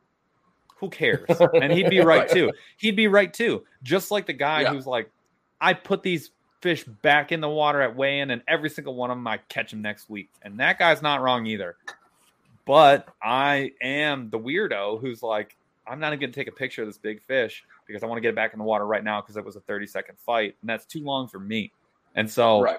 it's, dude, it's a, but it's, I- a- I and think- I, I want to think it's recognize, I want to call out, it's a fine line. Yeah. It's a Mhm. fine, fine line But- between being full of shit You and making a video. Yeah. But you recognize that, and one, I think it's really cool. I think, um, so so I think you doing a video expressing that is fucking awesome because you talked about it earlier. Everybody wants to make some money off this, right? Everybody wants to be famous, quote unquote, famous for doing this. Right? You get an opportunity to taste of that, right? You get to go out with Monster Bass, and they're you doing this. So this is like real life. If people actually want to do this, they're going to the same problem you get, you did, right? Like it's going to happen. It's. I think it's really awesome that you would kind of pull Burton behind. I think it's a really good idea to pull the curtain behind on that. I think that's a, a really good idea. after I did it, um, after I filmed that weekend, I legit I was on the flight home and I was like, I can't not make this video, even if it gets two views or whatever. Like I don't care because like I have to put this out there, um, just for myself to be like, I think I just felt like I had to acknowledge it that that Mhm. happened, and I had to like tell people about it without being like, you know, ruining the video that Monster Bass is trying to make to some degree Mm-hmm. um because it it's still i mean obviously i'm talking about it on a show like a month later like it's still like Yeah. needling away at my brain um because i do like being able to tell people like no if i catch no fish like you'll see the video Mm-hmm. Mhm. see the video i'll tell i tell you in every video like dude we had a rough day i got my ass beat like I tell people all the time, and when people call in on the show and they're like, "What kind of you know whatever should I use?" I'm like, "Dude, I have no clue." And it's like I just don't know, and it's because I don't do that. Like, what spoon is best for? It's like, dude, I've caught like 100 fish on a spoon, and they were all by accident. I don't know. Like, you know what I mean? And I I like being able to tell people like you can, you can like I'll tell you when it's an ad. Hmm I'll tell you when it's a commercial. Period. Like uh, the only plastics company we work with, Ethan the Unknown Outdoorsman Mule Fishing, and the reason that we work with him, it's not for the money. Like the the money is bupkis. I do it because it is the best bait I've ever used in my life. And if I was gonna recommend that someone wanted to go catch fish and have fun, that literally that bait is the one that I would tell you. I've got Which one? bait is- Which what one? bait The is- donkey tail or the donkey tail junior? Depends on what you want to catch, and I would switch it up. I would tell you instead of the Donkey Tail Junior, you should be catch. You should have the 2.2 minnow, and the if you want to catch big bass, I broke my PB two times in a week on St. Clair with the same exact plastic and jig, the same exact one. Mm. Um, that was the Donkey Tail, and I'll tell you right now, I ju- I'm going to post a video next week, so Wednesday, sometime like the 13th or whatever, that week. I caught me and my buddy, well, my brother-in-law. We caught easily 40 fish in two hours using two plastics. Not types of plastics, the exact two plastics. Two. Two of them. It, it it's a cheat code. I, and I would not it's not worth the money, it's not worth the integrity, it's not worth the time to work at the plastics company unless it's one that I'm like I- I'll put my name on it. If they were like, "Hey, put your name on this," I would literally go in and be like, "Where do you want me to write it down?" Because it is the fish catching this bait on the face of this planet. I've I've caught giant smallmouth. I've caught the smallest, little tiniest goby with it before. It is just it catches literally everything. I would, and I have no problem saying that. The flip side of that is I like being able to say that and do it with confidence Mhm. and not feel like I'm lying to people. And so that's why I made that video and why I'm going to put it out there because I Like still, it. again, like it still kind of keeps me up at night that I'm like, yeah, I actually did that. It's insane that I did that. I want to be able to tell people later on, like, I did that. I feel fine with it because I told everybody in the world that I did mm-hmm. that. And it was to make a very specific video that someone asked me to make. And I and anyone that asks me, I'll be like, that bass at 247 in the B-roll only, that was not a fish that I caught. And I'm gonna go in and comment on that video and be like, I didn't catch that fish. Logan caught that fish. Oh, I can't wait. I can't wait till that video comes out for Monster Bass. We're gonna have all the Bass and Brews troll you. Please do. uh, and I will happily I will "I happily get didn't even catch absolutely dump trucked by comments because again, like Yeah. anybody's opinion is valid on that one, Sure. and that's where again you're talking about like making controversial content. Like as a content creator, I was like, dude, two birds, one stone. This is the most controversial thing that I personally have ever done in my life. Right. And I'm going to tell everyone about it. And I don't actually care what the fallout is because I already know how I feel about it. So, like, you know what? Go nuts. Like, No, please blow it up. Well, if the Bass and awesome. Brews, if the Bass and Brews contingent comes out there and blows you up, there's going to be three people, and two of them are going to be Alex. So, so you're safe on that side. But in general, you you still post the you know, you talk about you just talked about it. You posted videos where it was a shitty day, you didn't catch any fish, how hard it is. Mhm. That's that's that's anglers as a whole Mhm. the more times than not, they got there's a tough day. They can't get them to bite, whatever it is. You know, you catch a bunch of catfish bycatches and stuff like that. So that that's just how it is. But people want to see that. That that's relatable to the majority of anglers. Now, people want to see you catch fish. On on the social media side, my whole thing, people want to see you catch big fish. Like if Sure. all your videos are you catching fish, you better be catching some big ass fish. There got to be one or Be- two in there. There better be Yeah. at least one. If you can get Yeah. one, like you're good. But yeah, I agree. Yeah, I mean, 100% agree, and I- I also would say like we talk about like the name of the new podcast, aggressively average anglers. I am happy to stay in my lane as a dude that goes fishing.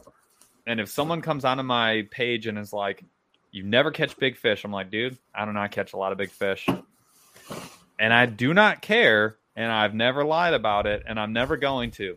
These are the fish that I caught. Period. The end. Again, that's why I'm making the Mhm. video because to me, um, none of the fish that are going to be on there that I didn't catch. There were two of them. Um, they weren't like huge or anything, and I, they won't Right. make like they won't make like the actual video. They'll be they'll all be in the B roll. But the you know the Yeah. foot and, and it's fine to say like but but but but but but but but but but at the end of the day I did it and I want everybody to know about it and and I want everybody to know like how I feel about it because yeah it just yeah, I I even feel like a little like somewhere in the back of my head is like eh, I don't know so I don't know and Yeah, again but you I learn from I, it. But you, again, you Oh, learn dude. from it. You I'm that that's I'm like- not something that you want to do. I'm already 99% sure that the next time I go to film a video Yeah. that I won't that I'm not going to be doing that. And it's interesting because I thank God for day 2. If it weren't for the second day filming where I absolutely beat the shit out of them, uh, I Mhm. caught I caught some freaking giants cuz I we finally got the I mean again, you, I was fishing summertime baits in in Mhm. in, in you know spring Spot. water, but Yeah. we finally got the right bait for the right place, and I absolutely slapped the hell out of them. I got enough footage for 38 videos, and afterwards they were like, "That's that's the best. That's by far the best fishing day we've ever caught on film." And they do these like you know they do one of these every month, and they do 10 videos out of them, and they've done it for like three months now, and I'm like, hell. Yes, Well, yeah. like some freaking redemption, dude. Hey, that's a point that you bring up too. Is is in in in with monster bass and these lure companies, they have a lure that they're gonna they want to promote or a lure that they're that's coming out. Yeah. and they want you to go film and catch them on this lure. But like you just said, I'm fishing summertime lures. The, the fish are on bed. Look, you can't you can't squeeze blood out of a rock. No. You know, I mean, you can't. You just you You can't. You can't do- you can't catch yeah. top water you can't catch top water walking baits uh uh you know in in, April. December. You know, you just can't. and and and part of it too was the reason the one of the reasons again, another one of my excuses for myself was like I knew all the baits with the exception of one of them, which I didn't have to do this for. And it's a, it's an arc topwater bait. It's a great bait. I have two of them. I fish them all the time. I have no problem telling people this is a this bait will catch fish.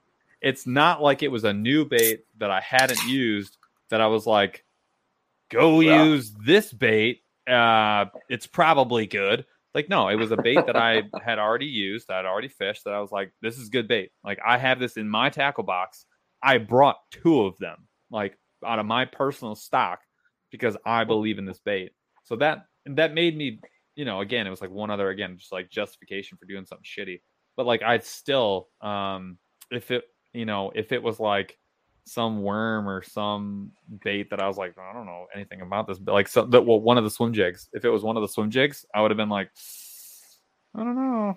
I don't, I've never caught a fish Has that, that before. has that come up yet where they've asked you to? uh We've okay. told them no to videos Okay. multiple All right, times. that's what where I'm asking. where there yeah. were there were there were months where I was like, I'm not making a video for you this month, period. Okay.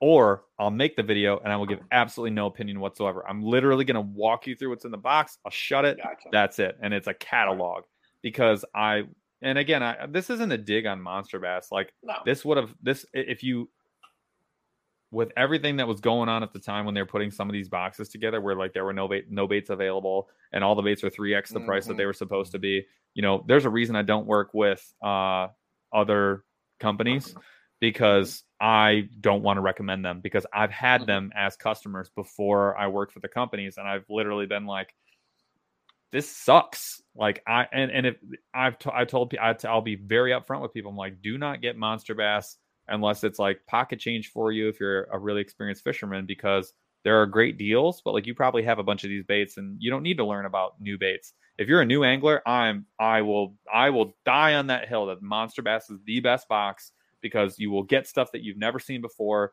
99% of the stuff that you get is high quality. Yes there are a couple of shitty baits in there and i will tell everybody which ones that i think are shitty. But like the flip side of it is on the whole for 30 bucks you will not get a better entree into fishing. They do not have no one else has anglers that are as focused on making content for relatively new or inexperienced anglers as the Monster Bass team.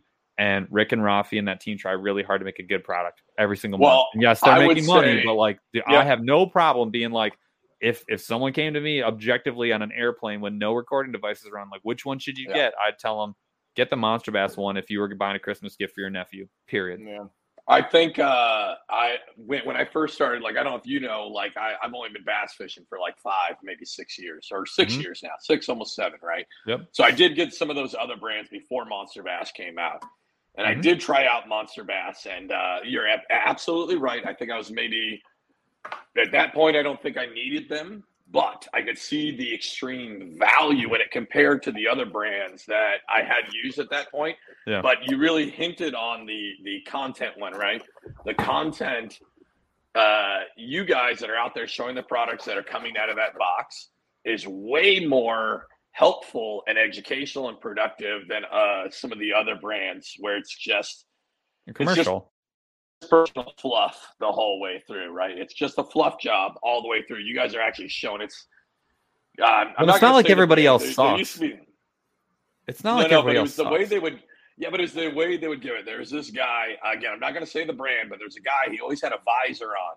Be like, "Yo, bro, this is the way we're going to fish this," and Sure. and maybe that worked for. And I'm older too, so maybe they Oh, weren't dude. searching for my demographic. But I think Yes. Monster Bass, out of the boxes, they do a fantastic job. Obviously, like- Bass and Brews is not affiliated with No. them, so But like six make sure cents, clear Sixth Sense, Sixth Sense is a, a great box. But I'd recommend someone It get that for three months and then never get it again. I've been, I've had, I've been a customer of theirs for over a year, because and I've gotten the same exact one uh, for a year straight. And they've done a couple of things recently that I would call them out for. They do limited release colors, they do limited release Yeah. dates, and then the new one. I think that's really cool. But I still have and give away every almost every week um, you know, another prawn or another sh- divine shaky or whatever. And I mean, Yeah. there's good baits, but like if you want to get a smattering of Sixth Sense, you don't want to get 48 Quake 70s uh, for the rest of your life. And so, like, I do, I think that they make if it was just one box that you're ever going to get, get the Sixth Sense box, higher quality baits,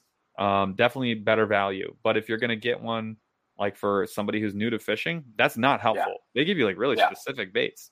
Like Yeah. an eight inch prawn is not, or like a, a, five inch prawn that's gigantic is not what you give someone who's a new angler. You want them to get Nope. the next best right. worm. You want them to get the Carolina box where you're like, I've never fished a Carolina rig. I want to learn. Yeah. that." Like, I wish someone had given that to me when I started learning how to fish because I didn't even Mhm. know what a Carolina rig. Like someone said sea rig, it was just going right over my head. Instead, they Mhm. got this Monster Bass cool pamphlet, blah blah blah. Someone makes a video on it. It's a link right there. You're like, oh my god, look at that! It's- And Well, I think you now do it, are again, you now are a they sea do rig it the right way. They, It's just they do different. it the right way. They do it. It So- is different because so Sixth Sense that that Sixth Sense sack, not the new one. Mhm. Somehow it still got grandfathered into the old one. Yeah. Uh, but I've been with. Uh, I've, I've had that sack. We're not with them, but like uh, I've had that sack for what am I on? Like almost three years. Every month I get this this uh velour sack that comes in and you're right it is just uh they do have a lot of specific baits and you're right it's not for the beginner at all No. I, I, I do like the sixth sense, and, I love and it. There's a lot of stuff I don't use. There's a lot of like deep divers. I don't have any uh, any of that. But you know what those deep divers work for? And I want to let people know they make great uh, Christmas tree ornaments, and uh, they look Spoons. awesome hanging from your rear view mirror. I've got yeah, I've got I've got maybe I've had maybe 15 of these munch, you know, Uh-huh. 90s. Like they're Yep. munch 40s, whatever. These are great baits. I keep Yep. two of them. I can't use 12 of them. right. So I give them away to people because they like them and they're good. They're great baits. I have no problem They're giving this to somebody. And they are. I mean, dude, it's good. It's good stuff. I still get it because I like Right. want. I want to see their new drop shot. I I tried their. I tried their The little glitch. their Krubin or whatever it is. Like I. oh yeah, I mean, what'd you I- think of that? dude it's super super super destructible like it's a great bait Oh no. once but like they Yeah. fall apart but it's cool bait and Oh, it's no. a genius idea so like i don't want to Yeah. take that away from them Yeah, yeah, no, but no, that's uh yeah. dude and i and I, I i have their jerk baits are wonderful I, I the relish getting i Provoke relish so getting the provoke like i love Yeah. their their finesse square bill is probably one of my top five favorite square bills like Yeah. I have I the the Axis 2.0 is a wonderful bait. There's nothing else like oh, there's only one or two other baits like it anywhere that you could even name. Um, the Yep. divine shaky worms are great. The clout, not my favorite, but it's a great. Oh, it's a trick. Oh, worm. the clout. The clout is. I think. uh Yeah, Paul doesn't like it. I. I, I think the cloud. I, I, I- no, no, no. I don't- I've never used it, but Alex only fishes the clown. the cloud. There you go. it. There's there's no, and dude, it's like I I have no like if you you could you could fish only Sixth Sense baits your whole life and catch a billion fish. And so I'm Yep. I'm happy to say that. The flip side of it is, you know, there have to like it, it, it would be like me saying it would be like someone saying that you can only buy Nike shoes because Adidas shoes all suck. And you're like, well, Sure. Adidas shoes are great. What are you talking about? Why? or you'd be like Under Armour makes really cool t-shirts. Like why would I need why why could I not buy uh like Reebok? This is it's insane to think that there can't be like a different segment for different people. And I Well, think that the people who I who fish and watch my channel, Yeah. they they, They are better served. They are better served with a Monster Bass subscription. And so that is why I'm more than happy to work with them. Plus I know the people, they helped us grow. Um and I'm tied in. And so I'm happy to make that video and apparently bullshit the entire world and hold up a fish. but what it I comes down cannot to, what I it comes down to to, scream. Oh, hold on a second. Let me damn say my one word. What it comes down to is the monster bass versus Sixth Sense. What we've been talking about. They're Yeah, yeah. they're geared towards two different demographics Mhm. of anglers, and so you know that's that's what. But when it, when it comes down to it, new anglers don't necessarily know. They don't know what they don't know. So 100%. you you giving them that act, that intel in, into a new angler is better served by this one. But as you grow and as anglers start to realize what they like to throw and the presentations and this and that, they can dial it in. So it's not to say you're not saying one's better than the other. You're just No. saying one's better than the other for the different demographic. this little slice targeting. of the demographic. That's right. agree. It's- Like I said, the I get Sixth Sense. I've I've I've gotten three dozen Googan boxes. I've gotten, you know, that's what you call them, and I've mm-hmm. gotten all the shitty dark horse like random ass, you know, whatever cigar box tackle. We've done them all. Like that was our shtick for a long time.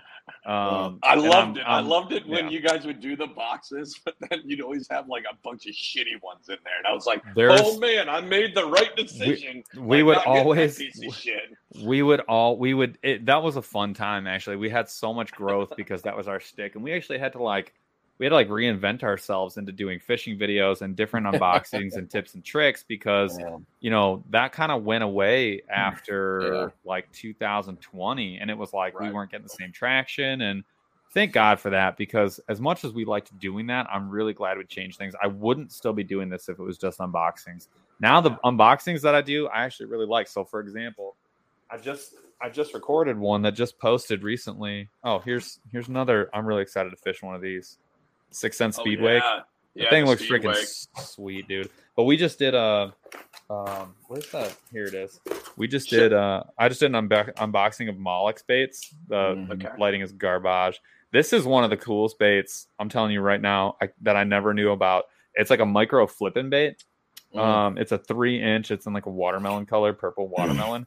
but it's their. It's basically their take. It's a phthalate free, um, extra stretchy, just like the Z Man ElaZtech type stuff. Ah, this is the sickest looking uh, go watch the video. This thing is insane. And there's so many good Molix baits out there and i'd never used them before. But like now i do these unboxings where it's like let's pick a small company that nobody Yeah. knows about. I'm gonna go spend 50 bucks and i'll i'll i'll unbox it and i'll give my because i bought it i can give whatever opinion i want mhm. That's right. and I did the same thing with Molix, even though they're not really small, they're big. They work with like Ike and they're, but they're from Italy and not a lot of people know about them. And the price tag scares people away. Um, I, it shouldn't. The nicest buzz bait that I've ever put hands on is in that box. I'm telling you, period. Like it makes what a did civet- what, what did Ike fish off that? Was it their chatter or their bladed jig that he I have got- one. Yeah, yeah. I had so here's No, no, I, I think have it was his uh, bladed jig that he uh, he killed it on MLF with. Yeah, yeah. This is the sickest. Yeah. It's a weedless. It's got a flipping hook on the back, and this is Mhm. actually uh, instead of being the blade being loose, it's actually loose right here. And there's another bait that tried to copy this. Um, Lunker Hunt did it. It's one of the worst baits ever made. This version of it is freaking awesome. This thing is sick. I cannot wait to fish this bait. But yeah, it's hey, a Lunker weedless. Hunt. Lunker Dump- Hunt. We call him- Reach out to Paul. Reach out to Paul because guess what? Uh, not only will he'll deal, he'll do a video for you, but then you can also just uh, superimpose his face on anybody catching a fish. He's okay with that. you can just and then you can just sue me after because you're not gonna want, you're not gonna want the review. It's not gonna be good. I Lunker Hunt has like two home run hitters and like a whole bunch of home run Yeah. cuts. We talk about them on the channel all the time. It's actually a sensitive topic because they have a close relationship with Monster Bass. But like I have there we've talked we did a we did a we did two episodes, one on like my most favorite baits and one on our least favorite baits. And Lunker Hunt uh, made both ends of them. Both. So I They made Dude, both of them. it is what it is, man. Not everyone can do home runs all the time. But uh, yeah, dude, like I like doing those unboxings way more because I love trying new stuff. It's fun. That's again one of the reasons we do the channel. Mm. But I think people really gravitate towards those. So we did like third eye fishing. Um, we met some really cool people. A whole bunch of people placed orders and like had their eyes open to, you know, basically I'm spending your 50 bucks and I'll tell you what my opinion is for what it's worth. And I think that is an unboxing. Again, you talk about the value proposition of like a podcast or a video or a YouTube channel or a TikTok or whatever. And it's trying to figure out what that's going to be. So, like, I'm happy to do the unboxings in that way because I feel like it's adding value and people can watch that and actually learn something, get a little edutainment out of it, a couple dad jokes, and then pop off. And hopefully, it's a successful 20 minute video. And I'm, I'm happy. I'll do those all day. Yeah. Happy to do those. We're we're running out of a little bit of time here. I want Mm-hmm. to back it up again for the second or third time on a controversial subject. Uh-huh. And I could tell it's controversial because I brought it up a little bit earlier. And and you perked up, and I know Alex perked up the Hobie content Oh, yeah. versus Yeah, the yeah, old yeah. town. Yeah. So so so where uh, Alex shh, Paul take take it away. Paul Glass, Paul Yeah. from Burley Fishing. You take it away. Where when when I said that, what popped into your mind, and where are we going? All right. Um, when I when I my first my first kayak was an Old Town. It was a Predator. I had the MX. Mm. Wonderful boat, like wonderful paddle boat. Um, and when I Jeff bought it had at the time a Gen One Pro Angler, right? Mm. the the Wow. one with the two pull Old tabs, school. not the Yeah. 360. Um, and yeah, the and 180 drive. He had the 180, and so which is a great value, by the way, even at the price tag. But he so he he made the upgrade to the 360 and had like decided in his mind that he was going to do that, like basically sight unseen. But he had already been in, you know, basically the same boat with an upgraded drive, so he kind of knew what he was getting into. I'd never fished out of Jeff's boat. I'd only ever fished in a paddle. I'd never used a pedal up until that point Mm. and I was really, really torn because the Sportsman had just come out, but Mhm. so had the so the Hobie 360 drive had just come out, and I was I actually waited almost three months to buy the boat that I bought because I was so torn between the two. Like I, the the idea that I was going to buy like a finished version of a boat where everything was basically predetermined how it was going to work and how all the accessories worked and where everything was going to go on the boat really bothered me the old town was like a blank canvas where it was like you can do whatever you want you can it can be any boat that you want it to be and every accessory works for it and and it's it's up to you what you want to make the boat and i loved that about my old town i loved it and i loved that it was rock solid i like knew i wasn't going to get a lemon they've been making these things for generations and they were The- all the every oldest- single one Yeah, the oldest oldest kayak canoe canoe- whatever Yeah. Yeah, they've been around the longest. i have a I have an old town saranac that i take my my son on it's Oh just wow. They are Yeah. just they're the best. And I was like, how do you walk away from that? And then I was like, looking at the price tag difference. Like, it's a two thousand dollar difference in price. Like, are you joking me? Um, and I, re- you know, I was so torn. And then I don't even know why I went with the with the Hobie. Um, to be honest with you, oh no, I do. I actually do. I remember the tipping point.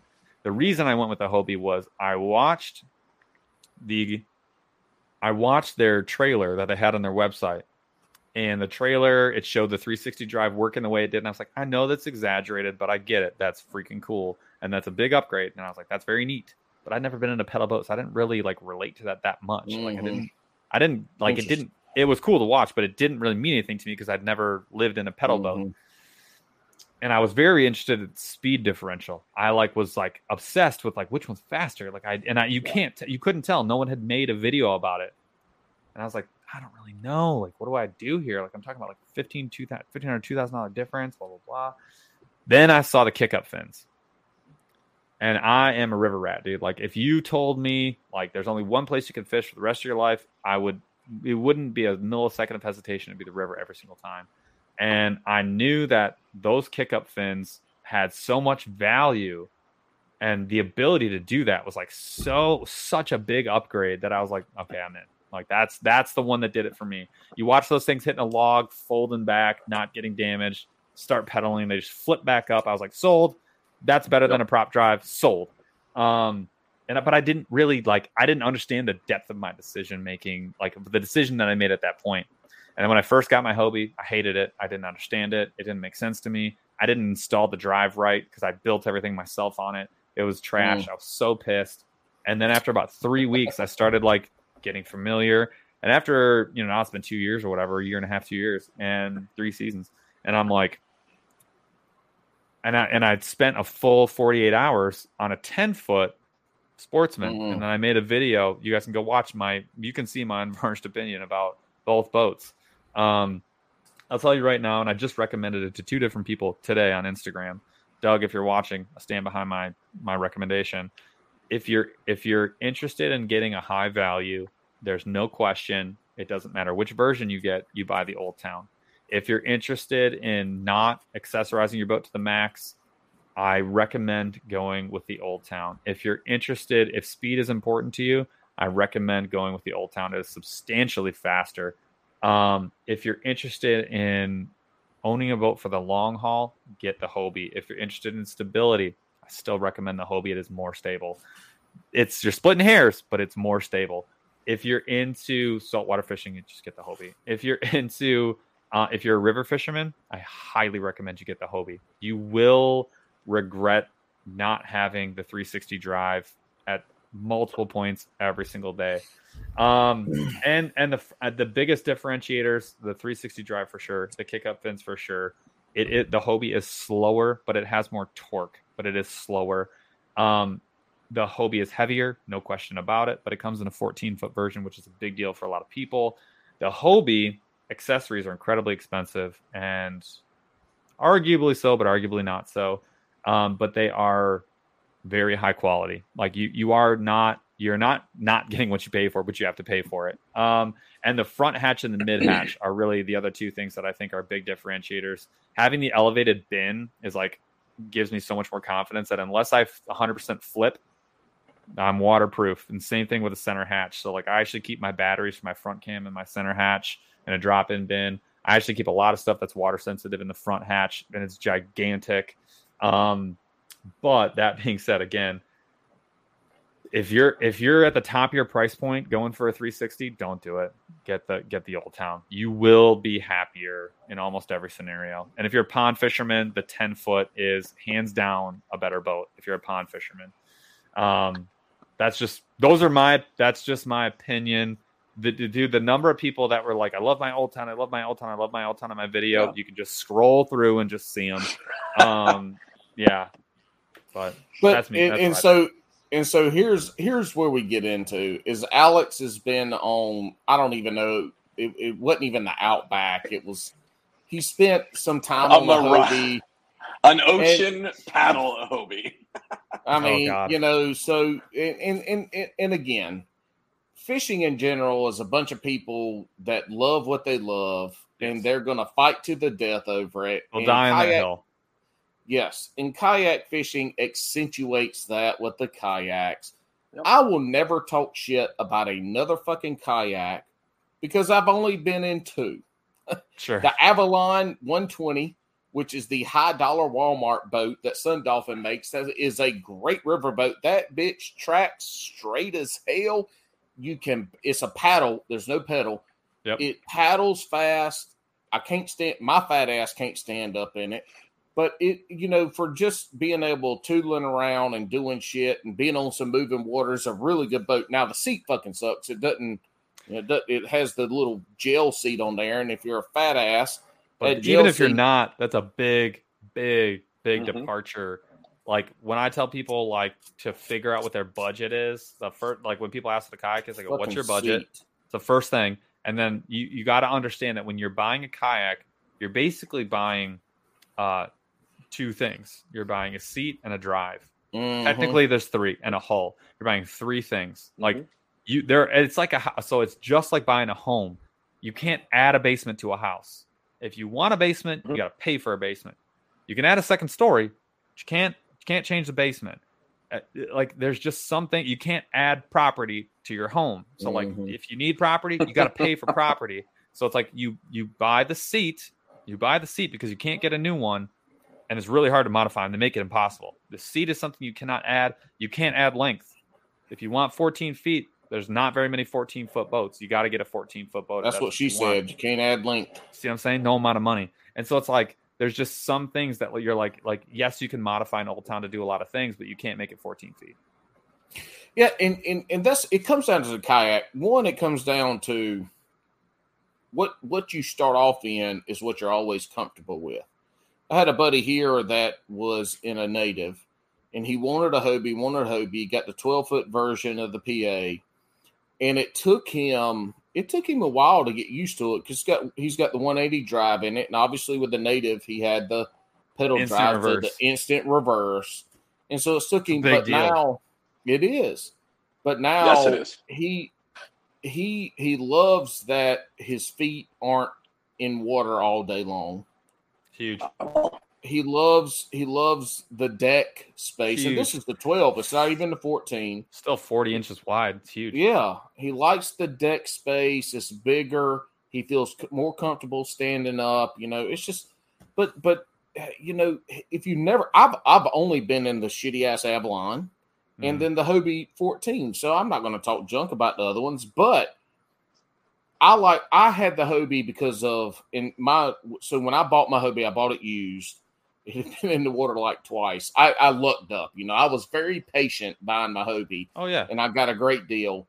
But um, the guy had had tweaked the the fins anyway. They ended up failing, and then a whole nother story about my local dealer fucked them up. Anyway, I ended up having to buy a new drive, and I got the kick up fins. I mean that, in like you said, that was that was for me. That was the kick those kick up Game. fins. Changer. Yes. Now mine's a 180. Doesn't matter. But- Game changer. Yes, because when you hit something, and, and you know, not only the mast get bent, but then you got all those bearings that get torqued, and that's what ended up happening. Wrenched. Mine is yes, and that lower unit cost you four hundred dollars to replace that lower unit. So Like anyway, that. um, I, I got it, but it, Uh, Unless me- you have an old town and it's a six to ten year warranty on the drive for all mm. fixes. It's great. anyway, let me finish my story, and then you can fanboy the old town since that's the only kayak you've ever been in. But I like the fins because some of the shit that I fish in is real grassy. That's And a so big with the fins, differentiator. Much The better. fins. Much better. When Yeah. when I get in the shallow water, I can flutter kick. Oh, that's we call it the about skinny paddle. We call it the skinny paddle. Yeah. Now, Skinny I will paddle. say this though, uh, when you have to break out your your paddles, it's no question. Doesn't matter being the sportsman, the predator, dude. It's like five horsepower. It's like having a turbocharger Yeah. uh, when you're in any other boat. But like I equated it in my video to the the Hobie is like a um, it's like a it's like a it's like a a manatee. It's it's a son of a bitch outside the water, and it looks It gigantic, and it is, and it's unwieldy. The second that thing gets wet, it's just yeah. Oh, it's like a ballerina. Mm-hmm. It's unbelievably maneuverable. except the we're going except we're going in reverse. but even like, dude, it- like even going. But like the thing is, is here's the thing about the reverse with the Hobie Drive. I have almost the same control going in reverse as I do going forward. Mm-hmm. W- my ability to do a 360 like or just do a Yeah. complete 180 is like I move a foot. Oh, it's way I have to have water going against the rudder to move the old town in any direction, which Yep. means it's a Yep. bitch to turn. And I remember Yep. dozens of times being on the water filming and they're like, "Hey, can you just like go over here?" And I'm like, "Give me five fucking Nope. minutes." yeah. And it was like, Let me- Jesus Christ. But I remember saying, like, if I have a Hobie, I could literally just go there. I could literally just like, "Pop, pop, pop, pop," nope, nope. pedal, and I'm there. 100% right and on that one. Yep. And again, it's like it, it, but you always have to take in consideration. I paid like almost two Yes. thousand dollars more for that. So it's like when I mean, and and we I, want to be clear. This is my opinion. There are other great boats. There's the Pescador. There's there's all these other the Titan. There's a bunch of great boats out there. They all have their own place. But in my opinion, if you're just a bass, not ju- if you're a bass fisherman, or even a multi-species, but if you're mostly a bass fisherman and you fish ponds, big water, small water, rivers, that's like your jam. I cannot recommend that these are the only two choices that you really should be making. And you should be, if you can't afford them, my recommendation is either be okay being pissed off or wait a year, save your pop bottles, and go Yep. get one of these two boats because everything else is significantly below, in my opinion, Yep. is significantly subpar. Like there's every other boat down here, and then there's these two the 12 foot sportsman and and the Hobie 360 12 or 14. I mean, like everything else doesn't compare. agree. Now, I will say Yeah. the 10 foot, the 10 foot PDL sportsman is in a class of its own. I would love to have one of those and get rid of my little 10 foot. I have an Old Town Vapor, a Mhm. paddle, and I love that boat.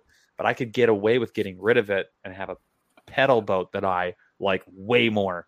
I would totally do that. Now, the Vapor seven hundred dollars. The the you're paying. I mean, so but still for It's- five it's- hundred yeah, dollars but difference. still, like uh deep friend of the show, Delirious Angler. He was on episode four, right? He's Mhm. a hooks at, Hookset Hoodlums member. He's a big old town Armada guy, right?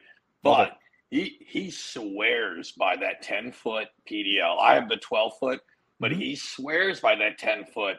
because it's uh, without the drive. That thing is just at like just above 50 pounds. Yeah, it's like It seven, is so 60, 61 pounds or something like that, or 58 pounds. It's, It's, super easy to So throw great. around. You throw it in there, and actually, I think uh, Mild Bill, uh, owner, one of the owners of Hookset, I think he's got the 10. And uh, so, like, yeah, you like that, Paul? His Uh, name's Wild Bill, but he's No, you know, he's I call him Mild Bill. yeah. he's I not, love he's not as Mild short as. Alex, but you know. That's so good. All right, boys. All right. I want to. So my internet's crapping out, and my headphones are dying because we are uh, Bass and Brews. So before we get to Don't what is, ruin uh, our fun because of your your inability to prepare. So before we get to what is probably going to be the most polarizing part of Oh, this good. episode, Yes. right? I want to give you a chance Hold to on, uh, hold up, give a hold shit. up. Oh my god! Oh, every uh, time, every hey, hey, every hey, time. Hey, hey, look, do your shout outs, and then before we get into our, our shotgun round, this Yeah. is awesome. I, I got something to say. Do, do your shit so Alex doesn't have an aneurysm and die. We're on the very-. We're very we're very easy to find. We're Burly Fishing, B U R L Y Fishing. You can find us on Instagram. You can find us on TikTok. You can find us on YouTube. Is probably the best place to look for us. Um, but yeah, we're on we're on all your we we're on Facebook. But that, I don't know. It is what it is. I would go. Yeah, go ahead. Where did Burly Fishing come from? So Jeff's last name is Burling Game. Burley. He, yep. I was not with him when we first start. Well, I like introduced him into fishing, and so I was like in the very much in the background when he started his the YouTube channel. And then after like a couple, two, three months, we were like, we should do a podcast. We did the podcast, and all of a sudden it was like, then I was helping out with YouTube videos, and then all of a sudden it was like, now I'm editing videos, and now I'm here, and like I'm the only one doing anything right now. I mean, that's why we brought you on, not him. We wanted the guy actually be Good idea. her. Super good idea.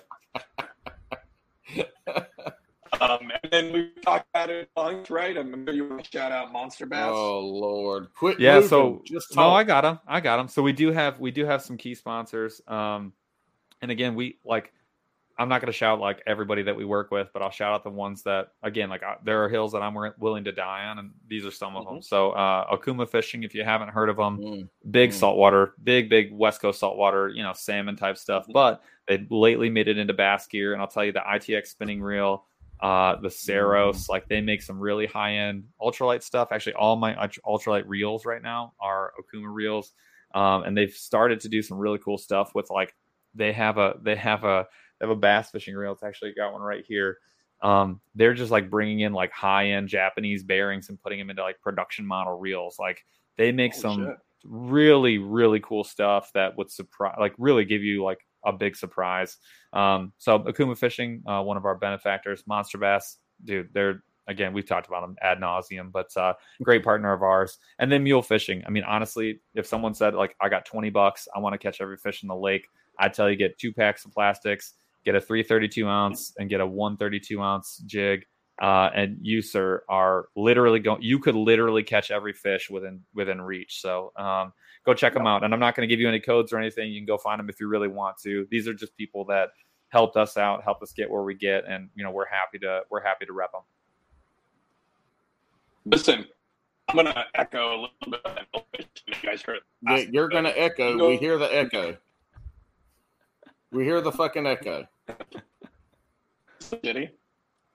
yeah it's not oh we, Yeah. we got you now Yeah, quit All right, moving. so uh, Let's talk. you can go. You can go back to the episode where I brought the wife out fishing. She was struggling with everything, and she doesn't go fishing a lot, right? She fishes once a year for her birthday. I brought her out. I gave her a wacky worm. She was struggling with setting the hook. I put a mule jig on and a donkey tail, and that girl slammed a bunch of crappie and hooked into. Unfortunately, because she was on a four pound line, she lost like a four to five pound pickerel. Just bit bit through the line, but Jackfish. yeah that thing Jackfish. will catch everything, uh, dude it's a, mule che- fishing. it is a cheat code it is a che- i mean it is legit i'm not i wish i could like properly convey and i've been making more videos just to like help people understand but like it legitimately once you get the size that the fish want for the day And once you get the color, and I'm, I've got the colors dialed. Once you Mhm. get the color, it's literally you cannot miss. I caught in two hours five species of fish, two freshwater drums that were both well over six pounds on Mm. ultralight tackle on a 2.2 inch lure, and I on the same plas all on the same plastic. It- It's a That's crazy. it is a cheat code. Listen, and we'll see if he listens this long because I'll get a comment. Uh, if it can make Ramon outdoors look like a good fisherman, Oh. it's got to be a good bait. I, I love that guy. He is such a G. I will shout him out too. He's such a nice dude. I love meeting Yeah. people like that that are just like out Yeah. there in the community, and like I love that all these different communities intersect. And you see Mhm. some people who are just like genuinely good dudes, and he's on the list for sure. Ramon Outdoors, I would give him a shout out as well. Hey, hey, Ramon, the Bass and Brews wouldn't be what it was, what it is, without Ramon. There you go. Ramon- I talk to Ramon- Ramon weekly about He talks to Ramon more than he does me. Mhm. That's awesome.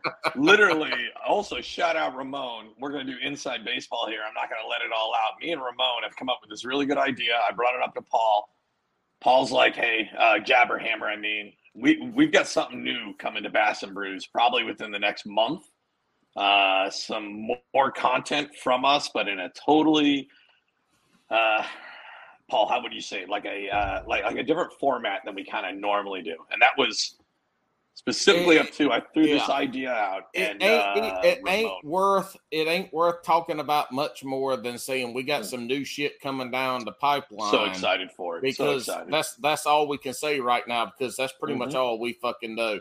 Hey, we're about to get into the shotgun round here, Okay. and Paul Paul Burley fishing.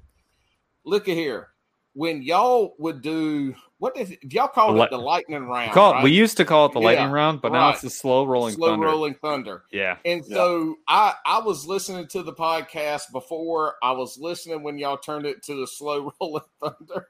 And, and that's it, it it made me laugh when y'all started saying that shit because that's truly it, right? It's 100%. Well, this dude. is the shotgun round, but every after or every like a quake- single shot 22. Well, well, no, even worse. Even worse. This is a shotgun round. So when you pull the trigger and fired a shot, and and you go to eject the shell to put a new one in to fire another shot, that bitch, that bitch gets hung up in Yep. there. Yep. And You, so- you need to go. You need to go get your your pencil, get, get it out of there. Mhm. It's Well- basic. It's like a musket. It's a musket round, is what it is. Well, kind of. Musket you know what? A, you know, you know what? A eight seventy, the great, the eight seventy. I got one of my. I got one of my safe Yeah. right over there. Hell yeah! Look, that's when when the when it gets jammed and you can't get that bitch out. You take it back and you slam it on the ground. Yeah, Well, just run it over of with your truck. Yeah. hey, my 870, my 870 paddle. has been the greatest paddle duck hunting ever. You don't even need to J stroke. Hundred percent. no, no, it's great. It's great. So this is what the shotgun round is: is I we're like gonna fire off the round, Okay. and then there's gonna be a jam. So Every every whole- every shell. yeah, yeah. Probably not every what- show. We'll get there. Well, when Alex did it, he asked the questions and moved on. Yeah. When I came on, I got shit I want to say because if I don't fucking agree with you, we got to Yeah. talk about You it. got to have words. Well, Oh, yeah. I, I, I'm country, and so many of our guests have not been Southern. I like Or that you, but uh, there's a yeah. I would say you have to distinguish because you can be southern but not country. Oh, oh, oh, Lord, boy! I live He's in both, the North, though. I, I live in the Raleigh, North Carolina He's area. both. They, there's a bunch He's of people that are Southern. It's okay to it's it's better to be both, but like you can't. Not everyone is both. There's a difference. Correct. I'm, yeah. I'm, I'm, I'm both. I'm both. Look, my town's so damn small that I graduated 50 people at my high school graduation. There you go. And Listen, at least speaking three of or that, four of them, at least three or four of them are at least 21. we had uh we had Country Boy Creek fishing a long time ago, right? And uh, he had the most country and southern uh, answer, and somehow, Paul, somehow we've forgotten to ask this the last couple of ones. So let's kick it off here. All right. Paul, do you, are you going to spend more on a reel or a rod? Oh. Holy Lord! I actually had I asked the same question on our show like a couple of times, and it was real. It was real interesting, like people's answer. And Yeah. I think the answer ended up the general consensus was real because there's so many more moving parts and so many things to get wrong that like if you wanted to get something right, it was the real. Now my I always I'm always devil's advocate because like Yeah. no one else is willing to be wrong and I like being wrong. I would argue though that if you're getting a spinning reel, it's hard to screw up. And Correct. if and so if I was getting a spinning rig, I might spend more money relatively on the rod because the rod, if you can get the the right action, you can get uh, the right rod. It's unbelievable the difference it makes. I'll never forget. I got my first medium light, and I spent a little more money on it. Um, I Mhm. got the 13 fishing Omen Black, and I yes. would be hard pressed, hard Money pressed to not yeah. go and spend that money another time, even at the expense of a spinning reel. So for a bait caster, hands down, no question, it's going to be Reel. The um the reel. If it's a spinning Mm-hmm. rig, I the argument could be made that it could be it could be the rod. I, I like would, it, man. I would have agreed with you a month or two ago because I I was always I would buy the cheap I would buy the cheap ass spinning reels Yes. and I I never realized the difference right Sure. when it came down to it. But I finally got a it's not a high dollar spinning reel, but it- it is a medium cost, but it's a it's a good one. The drag system on it is good Yeah. and I think it was I think it was BTL or maybe it was somebody's YouTube.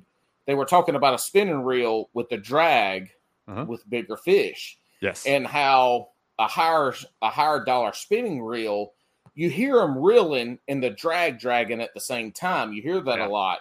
And Yeah. you're like, what the fuck is he doing? Why didn't he tighten it up? Well, they're drop shotting, so they're maybe fishing six six pound test, a Yes. small hook, this and that. Well, you're still bringing in line all the stuff that goes into it. Now, when I got this, when I got my my new reel, my better spinning reel, the the amount of fish that I lost significantly decreased yes.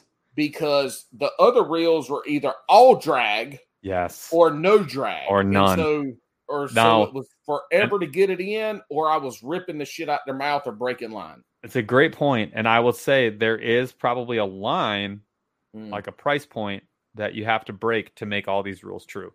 that's right. For a rod, it's like eighty bucks is the line. You can get a decent rod for over eighty bucks. I'm holding the Mm-hmm. Duckett Silverado. It's hundred bucks. You can pretty much find it anywhere. Great rod, but you you broke the eighty dollar price point. That's what I think what matters. Um, this is a much more expensive, re- uh, a more expensive reel. This is the Okuma Hakai. This is the one I was talking about, Japanese bearing. Mhm. Now, the same thing can be said for uh, a bait caster, where when you drop these bait casters real hard and you're reeling and you just instantly crank them, you can hear the you can hear the drag slip. You can hear the gears slipping over themselves. You can't you you won't get that on a on a high dollar on a higher dollar uh, bait Mhm. Caster. And I Well, would they also I- are going to cast way better too. Yeah. well, and they'll Smooth. cast. And I think if you want to test one out, or you're testing one out to see if you want to buy it, cast something that's underneath, uh, un- under pow, underweighted. Don't don't go cast a half ounce spinner That's bait. good call. Go That's a good go call. cast go cast an eighth ounce when you should be casting a quarter ounce, and see That's how it moves call. off the line. Because that's and again that's that uh, that's an and I'm not most of the stuff I use ends up being Okuma, but I test everything. I got a Daiwa right here. I've got a Bass Pro, which is made by Daiwa right here, Mhm. spinning. reel. I've got I've used everything. I've got Lew's up there. Like I've used everything. But that Okuma Hakai can throw an eighth ounce just as good as, as it could throw a half ounce Mhm. and that's where you can really tell again like the difference you start figuring out like how good is this reel going to actually be some people don't need that and that's but that's why again Yeah. like general rule of thumb it's a lot harder to screw up a spinning reel than it is Mhm. to screw up a bait caster Mhm. so just i mean again if anybody was like, like well, what are you going to spend your money on i would go get the black max combo because i'm getting Yeah. a pretty solid uh, what i know is a workhorse bait Reel. caster i mean Yeah. uh, just it's just a good Yeah. it's not great but it's good but you're getting a cheap rod but that's okay like that combo is going to catch you a lot of fish i would not do that on like a shakespeare you know spinning reel right so it just it kind of it it's I it's, like all- it. it's yeah you gotta that's just my opinion again for what it's Well, worth. and our buddy Joe LaBarbera, that's been on a couple times, he talks about the formula, Mm, and the formula is the rod, the reel, and the line. mhm. And so that's the formula for what you're doing. Now, I think somebody bank fishing or just getting into fishing, they don't need to worry about the formula. They need something that gets a lure in the water sure that gotta they get can wet start practicing. But when you Mhm. start getting into just a step above that, then you can start ones. creating a performance. Specific rod and rails. Yeah. Well, we're talking about money, and this is where I, in my brain, when I yep, ask the question, there's a differentiation, like a departure right. between what you're going to spend and what you're going to pick. Mhm. because you can get away with an oversized or undersized spinning reel. You Mhm. can get away with it. You can get away with a Mhm. smaller one. You can get away with a 100 Iowa as as a, as a frogging rod. You can get away with it. Yep. It's smaller, but like you get away with it. It's a flipping reel, but you can still do whatever you need to do. The problem becomes when you pick an extra heavy, you know, rod and you're trying to fish a drop shot. So like it's more important to select the right rod than the right reel. But if I was going to worry about where I'm spending my money, it's going to cost be of on the reel. it. Yeah, yeah. The rail. I like it. All right. Texas or wacky? Oh God!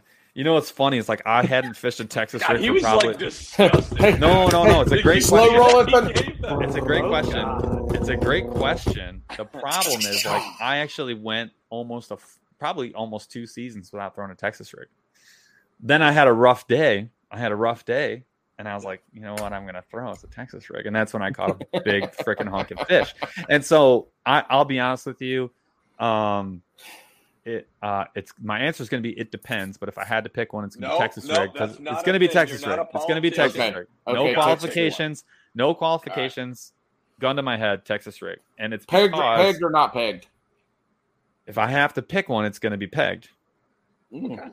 That's fine. Now, there's I nothing mean, wrong with having wrong. it. You can There's be not- wrong. That's fine. The, and again, the reason is the only reason is is it's more effective in more places, in my Mm, yeah, opinion. In my opinion. That's- so if I had to only pick one, it's going to be that one because every time I bring it out, it's going to be somewhat effective.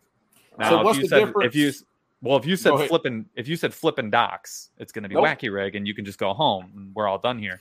Pegged, unpegged for me, it's it's it's either um, whether you're flipping or, or running grass or, or whether you're not. And so that that's really the Mhm. that's really the biggest thing for Yep. me. So you chose Texas rig.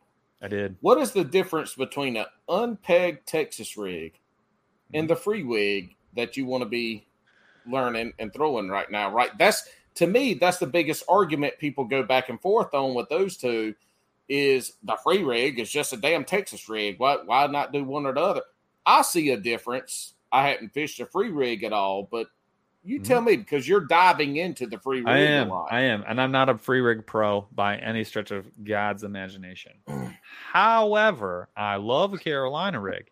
And I Mm, feel like boy. if you Boy, look, when I meet you in person, I'm gonna hug the shit out of you. Carolina rigs right here. Um, I'll tell you right now. I think the I think if you're talking about which one is closer to a Carolina rig, it's not close. Like when I'm running a free rig, it's way more like a Carolina rig than a than an mm-hmm. unpegged Texas like a Carolina rig because that bullet weight, it it doesn't function the same. It it it just it just doesn't function the same. Having that wider opening for whatever reason, I can do so many more Carolina riggy things when I want to than I can with an unpegged Texas. Mm. I just feel like it moves way more on the line. That's Yeah. and that's my that is my aggressively average angler opinion with there it is. not nearly enough time on the water. So I that's Yeah. but that's the only thing I picked up so far.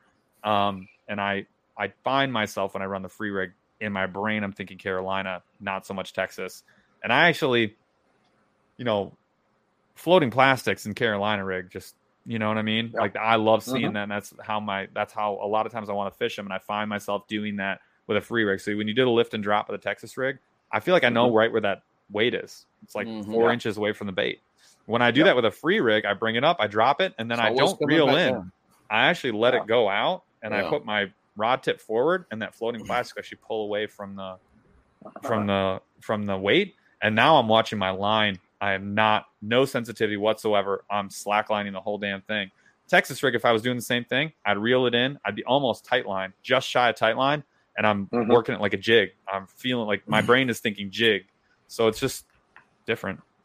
My thing Hey, is uh, is that if all the Japanese guys are doing the free rig, Mhm. there's something about it because There's the something. Japanese anglers are ten years ahead of Way more. anything we fucking do. Yeah. Way more. They've been working. They've Yeah. been catching carp. They have carp specific rigs. They're a th- they're they're they're they're 3D Chinese checkers. We are literally not even fishing. Yeah. Like it's insane the dude, I love that they do that. I love that. Hey, uh, now that you mentioned it, and uh, solid plug, uh, I'm glad you're such a professional. When's the uh, new podcast coming out, though? You want to drop it? It's probably gonna. We're targeting like early August, so three four weeks. There it is, folks. Um, there it is, yeah. folks. All right, I got a lot of work to do, but yeah. All right. So uh, now we're going to get to some way more serious and polarizing questions. Some of them he's already answered. Perfect. Uh, go ahead. slow. Ja- oh no, I'm going to skip those ones. Mhm. Maybe Okay. we'll see. Anyway, slow jams or hype music? Which one's for you? Mm, dude, I'm so I work out a lot. Like Okay. I do two a days a lot, and it's gonna be hype train all flipping day. Now Love it. I love, dude. I am a, I'm an old school country fanatic. Like I listen to a lot of really old country, and so it has its place in my playlist. Actually, my Mhm. most played playlist is country. But dude, like if I, I just if you if you added up all the hours, and if I had to only pick one, it'd be like metal for sure. My brother's in a metal band, a professional metal band. So like, how can you not? Oh, What's the name of his band? We came as Romans. They're gigantic. I absolutely know who that is. That's Yeah, uh, that's my your brother's brother? my brother's a bassist. Yep. No shit. Yeah, he's in Sweden Like, right I now doing like metal band things. Hold on, my uh, earphones. Uh, it's really funny. I literally was listening to him yesterday. There you go. They just had a new uh new album coming out right now. That's uh, wow, That's cool fucking- we're, shit. We're gonna have to talk about that later. Um, I got you. we just had Nick right. on who who grew up. Nick from Cast and Crank was in. Uh, well, some- he didn't some do he didn't do metal. Nick was in hardcore punk bands. Yeah. Yeah, I don't. I don't. I, hardcore. I, I'm. I'm not a music. all guy. loud. I don't know the fucking difference. You all know what? Somebody's over there playing music. All right, uh, pineapple on pizza. Does it have a place? I work for a pizza company and I actually buy pineapple for that company. So I will tell you right now, mathematically, it is a top five pizza ingredient. So regardless of my opinion, it has a place. No, no, no, no. The question is, Alex is fucking the questions up. Okay. Would you, Not do you them up. do you We can eat evolve, pineapple on dickhead. Does it have a place on my pizza? Yes. Yes. I only eat meat toppings on my pizza. Thank you. That's I that's buy the question. all of my Alex. pizzas, all of Jesus. uh, cheese is not a topping. That's part of the pizza. That's- all of my right. top, all of my topping selections are just going to be meats and Mhm. wha- and and hot sauce, which again is part of the pizza. It's not a topping. Oh, that's so hot hot sauce. And uh, that's a new one we'll have to do because hot sauce does not belong Yeah. on pizza. what what hot Any- sauce is it? Hot cock or is it is it? Um, what do I'm one of those sick. I'm one of those sick freaks that like I like to get beat up by my food. I literally Yes. will eat like if I can find like Yes. the hottest thing, I'm like, yeah, I'll take three of those. Just bring it on. I literally have Instagram posts of me just eating like Carolina Reaper pepper jerky until I get heartburn. Like it's just Listen, what I do. It, it seems like you got a good grasp on it, but maybe instead of all the fishing companies, uh, maybe you should try to link up with like Charmin uh, to cover the. It's not a bad idea. uh, or some area. sort of like body ointment. Yeah, for sure. Well, speaking of- Astroglide. Astroglide. of- speaking of Welcome, welcome to the Burly Fishing Podcast if you're from gonna the if they're Astro gonna from the Astroglide studio. if they pay the bills and I believe in the product, which I do. Speaking of uh, all of that, I guess. Um, have you eaten beaver? I've never eaten beaver, but I 1000% would. There's actually a jerky Delicious. joint. There's a oh, I dude, I eat squirrel and everything else. Like I'm a big hunter, so like if it Yeah. walks, I'll eat it. I've eaten I've eaten gar right out the lake. Um Yeah. dude, dude, I'll, if it if it moves, like I'll eat it. Um, but I've never gotten around to beaver. But there's a jerky joint uh, on the way to on the way up north, and they're like the type of place that has like gator, kangaroo, Yeah, you know, like what, In dude? Michigan? And they, oh yeah, In and Michigan, they've got they fly this shit in. they got shark, like dude, I don't know, and so and it's a shack with like you know no windows, so like you know it's ch- like choice A. It's like you know, it's definitely FDA double certified. So I will Yeah, tell you this: don't let don't let the beaver, the first beaver that you eat, be jerky.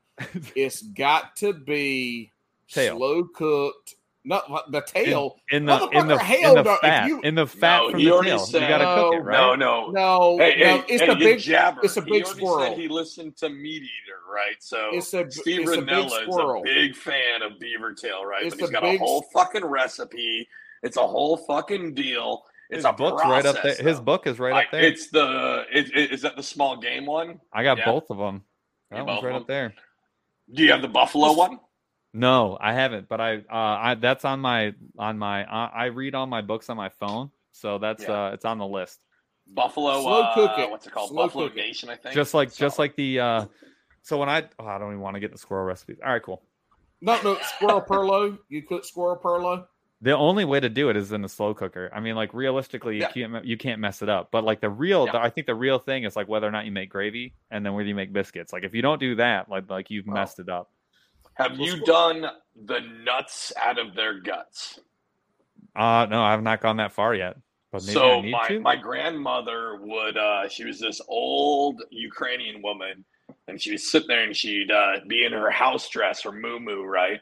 Yep. And she'd be like, All right, sweetheart, go eat some raspberries. And grandma would go out and pop a bunch of squirrels with the 22 in the backyard. And uh, this is in Gig Harbor, Washington, Washington State. And she'd just pop all these squirrels, right? And I'd be like, Well, why'd you pick those ones? She goes, They got the fat guts, they got the nuts in them. And I Dude, was that's like, hilarious. so what she would do is she would take the uh, hazelnuts that they had like half digested, Yep. and basically they the acidic acid would rip off the bad tasting Skin part. and all the crap. So she'd make that into a jelly and make a hazelnut pie, but it was only made from nuts that were in a squirrel's stomach. That's I- the most fucking shit legendary shit I've ever heard in my life. In No, my life. Okay, so that's gangster, and I thought that was. So I remember mentioning this to Amandy, my wife, right? Uh-huh. Paul's, uh, her name's Amanda, but now she's Amandy. But her stories with her grandmother, who again, it, it's very similar. She was an old Polish lady. That's what we have. That's what we have. Yeah, old Polish lady. We make all of our sausage in like a metal tub. but she would go out in the house coat, and what she would do is she would find snapper turtles in South Jersey, shove a uh, fucking mixing spoon in their mouth, and then lift it up in front of all the kids, and then whack the head off, and then make turtle soup for everybody. Uh, yeah, so we you both- never know what Polish people will do until you find out about like blood soup. So like Oh, blood soup's disgusting. Legends. Also, she would tell me stories about her mom. They'd be driving around and they'd stop, and then her mom would run out, and or her grandmother would run out and fill a bucket full of dirt. And she's like, "What are you talking about?" She goes, "Well, these are rich people. They got to have good dirt. We're taking that with us." that sounds So she would just dig up dirt out of dude. You guys yards. want? I, I should start videotaping things that happen at our cottage because that's like that sounds like the, Yeah. that is the most accurate Polish Dude, story the ever. And this is not a knock. This is not No, a knock. no, no, no, no. be These are people clear. that had to survive. no, these, These, are, are, legends. like depression era legends. uh, immigrants that came in and made Way- do, and they killed. Way better than us. I'm an I'm an Mhm. embarrassment.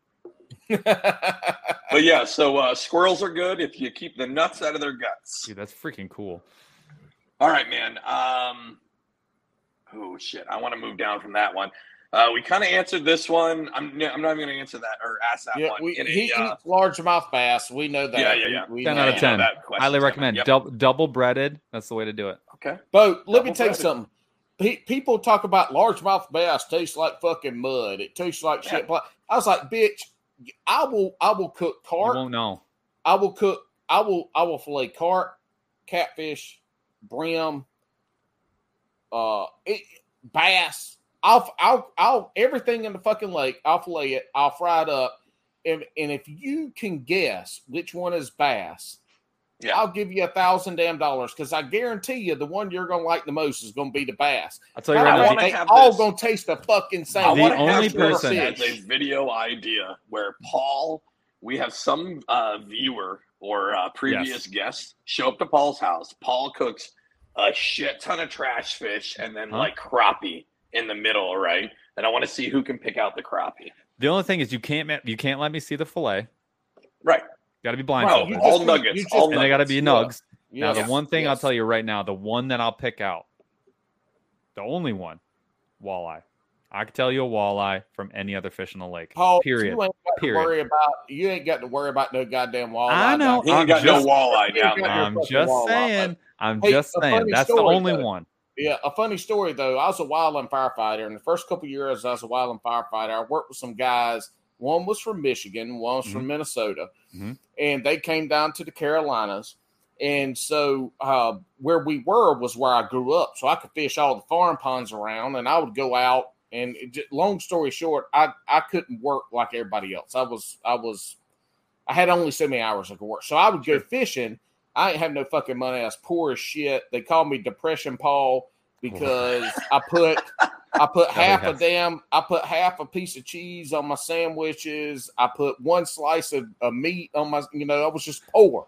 I've been there. But I would go out and catch fish at these ponds and they were bass heavy. So all the all the bass were 10 or 12 inches small. Anyway, I'd Perfect. catch them, put them in the cooler.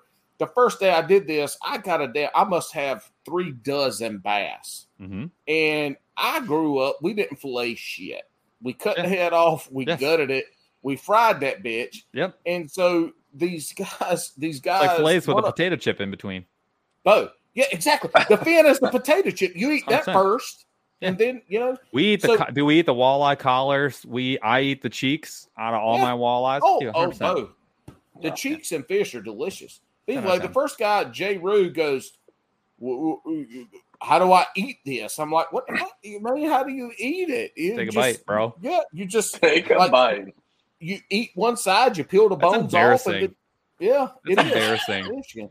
That's like Hey, handing gotta- someone a chicken wing. Like, what do I do next? Like, get Yeah, out of here. Exactly. It's a Hey, are spoon, bro. close to White Cloud or Baldwin? What's that? Are you close to White? God no. White Baldwin's a great spot though, especially if you want to shoot bear. But um, no, I'm it's also got that. a a, a, a Like, world famous creek right to here. fish in. right here. Down south. So I when I was a wildland firefighter, I spent like 35 days up in White Cloud and Baldwin fighting. Oh fire. God, yeah. I grew up in South This is- Carolina. I have seen, I saw more Confederate flags in the White Yeah. Cloud, Oh, yeah. Baldwin, Michigan area than I did growing up in And South you Carolina. drove by, and you drove by more trailers making meth than anywhere else in your life. Hey, This White is also Cloud, two episodes in a row that he's told this story. you, you know what? Because they're Yankees, and I have to tell the story because they know where they are. We White Cloud is also like the only in two White Cloud is the only throw place in America that couldn't sustain a McDonald's. White I'll own Claw that. is probably your favorite spot because that's the only bitch drink you drink. I Well, will, you- I will, I will own that. And I'll tell you right now, though, the like, Not if you, want- Paul, the other Paul. if you wanted to shoot, if you wanted to shoot a bear, see a bald eagle, or catch a trout, it's a great place to be. Yeah, they, Or I get can't meth. the name of the river, Or get but meth. it was Yeah, a yeah. famous river. Yeah. Yeah, All their- man, Their so census, their census return the year we were up there. The census was the year before or two years before Uh-huh. was like eighteen percent. Oh God, sounds about right, dude. Ain't Yeah. wrong. They actually had All a right. census worker that was was killed and hung. And but We- anyway, all right, We uh, Holy we, shit. you, you don't have to be down south to be country. That's all we're saying. That's right. no, All right, you don't Paul, have to be down south to be a redneck. hours. All right, you're See? out there for three. Stop. You're out there for three hours, Pauls. Okay. The Pauls. I got to rein you guys in now. Yep. Both of you. Three Listen, hours. we're getting out of control. No, I'm Just just ask the joking. Uh, question. three hours. Uh, would you rather catch five two pounders or one seven pounder? Um, b- because of the way that I fish, I would probably be the one seven pounder guy. Uh-huh. And I go, and I, dude, I love catching dinks. Like it, I do it all the time. But that's why I'm picking the seven pounder because, like, I do. I feel like I work really hard to try and find, like, the again, like I want to catch. My goal would be to pull up to a spot and be like, I can pull the one, the one big fish out of this lake. Mhm. Like, th- this is your your your grandfather fished here for 30 years and never saw this fish. I'm gonna go find that fish in your backyard. Like that would that's what I would like pride myself in. Um, and it's very hard to do. So I would Mhm. say I'm gonna be the big fish guy. I I know everyone wants to hear Dinktown, but I live in Dinktown, No. so like sometimes I like to No. vacation out at Big Mouth Bay. No, man, you, you you'd be really surprised. Usually, it's our, our tournament guys, hardcore tournament guys, are going to take the five twos. Mhm. Anybody Oh, that who does sense. like That makes sense. content creation sense. or the other guests we have that aren't tournament guys, they all want the sevens. And, and we still had seven pound, or uh, we still had tournament guys who said, "Give me that." when I go out, dude, I mean, I go out with the intention a lot of times of like targeting panfish, and then Mm-hmm. My goal, like I just did it. One this video you're gonna see next week will be. I have a system with these mule jigs. I'm only fishing the mule jigs, and I'll go out and I'll throw the 332 on the large donkey tail, I'll hunt down the three bass that are there. I'll watch for any follows, and if I'm getting picked at, I'll switch. I'll downsize to the 2.2 minnow, and I'll pull a Yep. bull gill, and like that's my goal. Target species is bull gill, so I'm actually pulling all the bass out, spooking them or catching them, and then I've Mm-hmm. made it so that now the, the biggest predator in that area is a bull gill, and then I will and I'm gonna gill. Smack like the giant, like the biggest blue gill You can find. say you can say you're going to smack the what? the biggest fucking bull that's on There it is. that rock pile, dude. And it's it's so satisfying. So like, My I'm not. I'm not against any of these things, but again, you told me gun to my head. If I had to pick, dude, who doesn't want to just Yes. But Listen, I'm a seven speaking- pound. I'm a seven pounder all day long. All Yeah. day long. Nobody asked you. Uh, actually, you did ask me on episode All right. So nine. speaking of, uh, you've done really well of not swearing, right? But we got a uh, we got an f bomb out of you just now. sure, yeah. So speaking of somebody else, we've gotten an f bomb out of. Um, would you say, and and we're we're absolutely stealing this from his own show. Yeah. Would you say uh, Alex Rudd is over or underrated? Like in general, Yeah. um, so I've met him a couple times. Been on Okay. a show. No, I haven't. Yeah, no, he was on our show. Um, Oh, I was on his show. You weren't on it. yeah. Oh, okay. And I mean, some of it's I just like hesitate to say anything bad about anybody if I can avoid Well, you it. don't have to It's not say bad. just No, over or bad. under. Yeah, Over or under. It's okay. I got to really think about this because he's got one This is thing that good one. it's a really good one. So I kind of want to say overrated because he has like the Joe Rogan vibe, which I actually really don't like. Okay. I'm gonna say underrated because I've fished with him and he's a really good dude, and it Mm, doesn't. It do- yeah, he like he. I love this. This is a good story. So we were on. Uh, we went up northern Michigan fishing with um, Benjamin Nowak, Alex Rudd, a couple other guys. Mhm. Jeff and I were up there. We did a show. We were on Rick's show, and we asked like, "Hey, who's who's the best fisherman out of the bunch?" Somebody called in and asked the question. We I knew the answer. Yeah. And Alex, without hesitation, turns to Ben and is like, "It's Ben." Period. The Yeah. end. That like totally was like that was a Yeah. validating moment for me where I was like, because that dude, I mean, that dude takes a lot of pride in his in his not only Mhm. his work but in his fishing and his Yep. style of fishing and catching big fish and doing it all Oh, the time. But Ben's a stick. He's And he was he had no problem acknowledging that whatsoever on his own, unprompted, and that actually Yep. like. I'm not gonna say it changed my opinion of it, but like it created my opinion of Alex, and and not that. So I will say, unless you know him, underrated. All I heard was the wait, first wait, but wait, wait. Unless overrated. you know him, hold yes. on. If you're just You- watching so- his show, you're I would say you, yeah, overrated. yes, because that whole There it is. and this is just me being like 100% real that whole like um the whole con- the whole joe rogan concept of a show like really bugs me and like i don't watch content like that and i can't do it because you it's exact it's he'll it's like this um it's like this like uh he'll sit there and be like don't mess with my it's got it's like a whole bunch of things. It's like one liners that stick in my head where i'm like dude that's not the content that i kind of watch. And it's like Right. it's a little bit pompous Oh, and it's very declarative in statements where it's like gotcha. it's this or nothing. Like this is Okay. the best or only do this. And like some of that's for social media and that whole thing.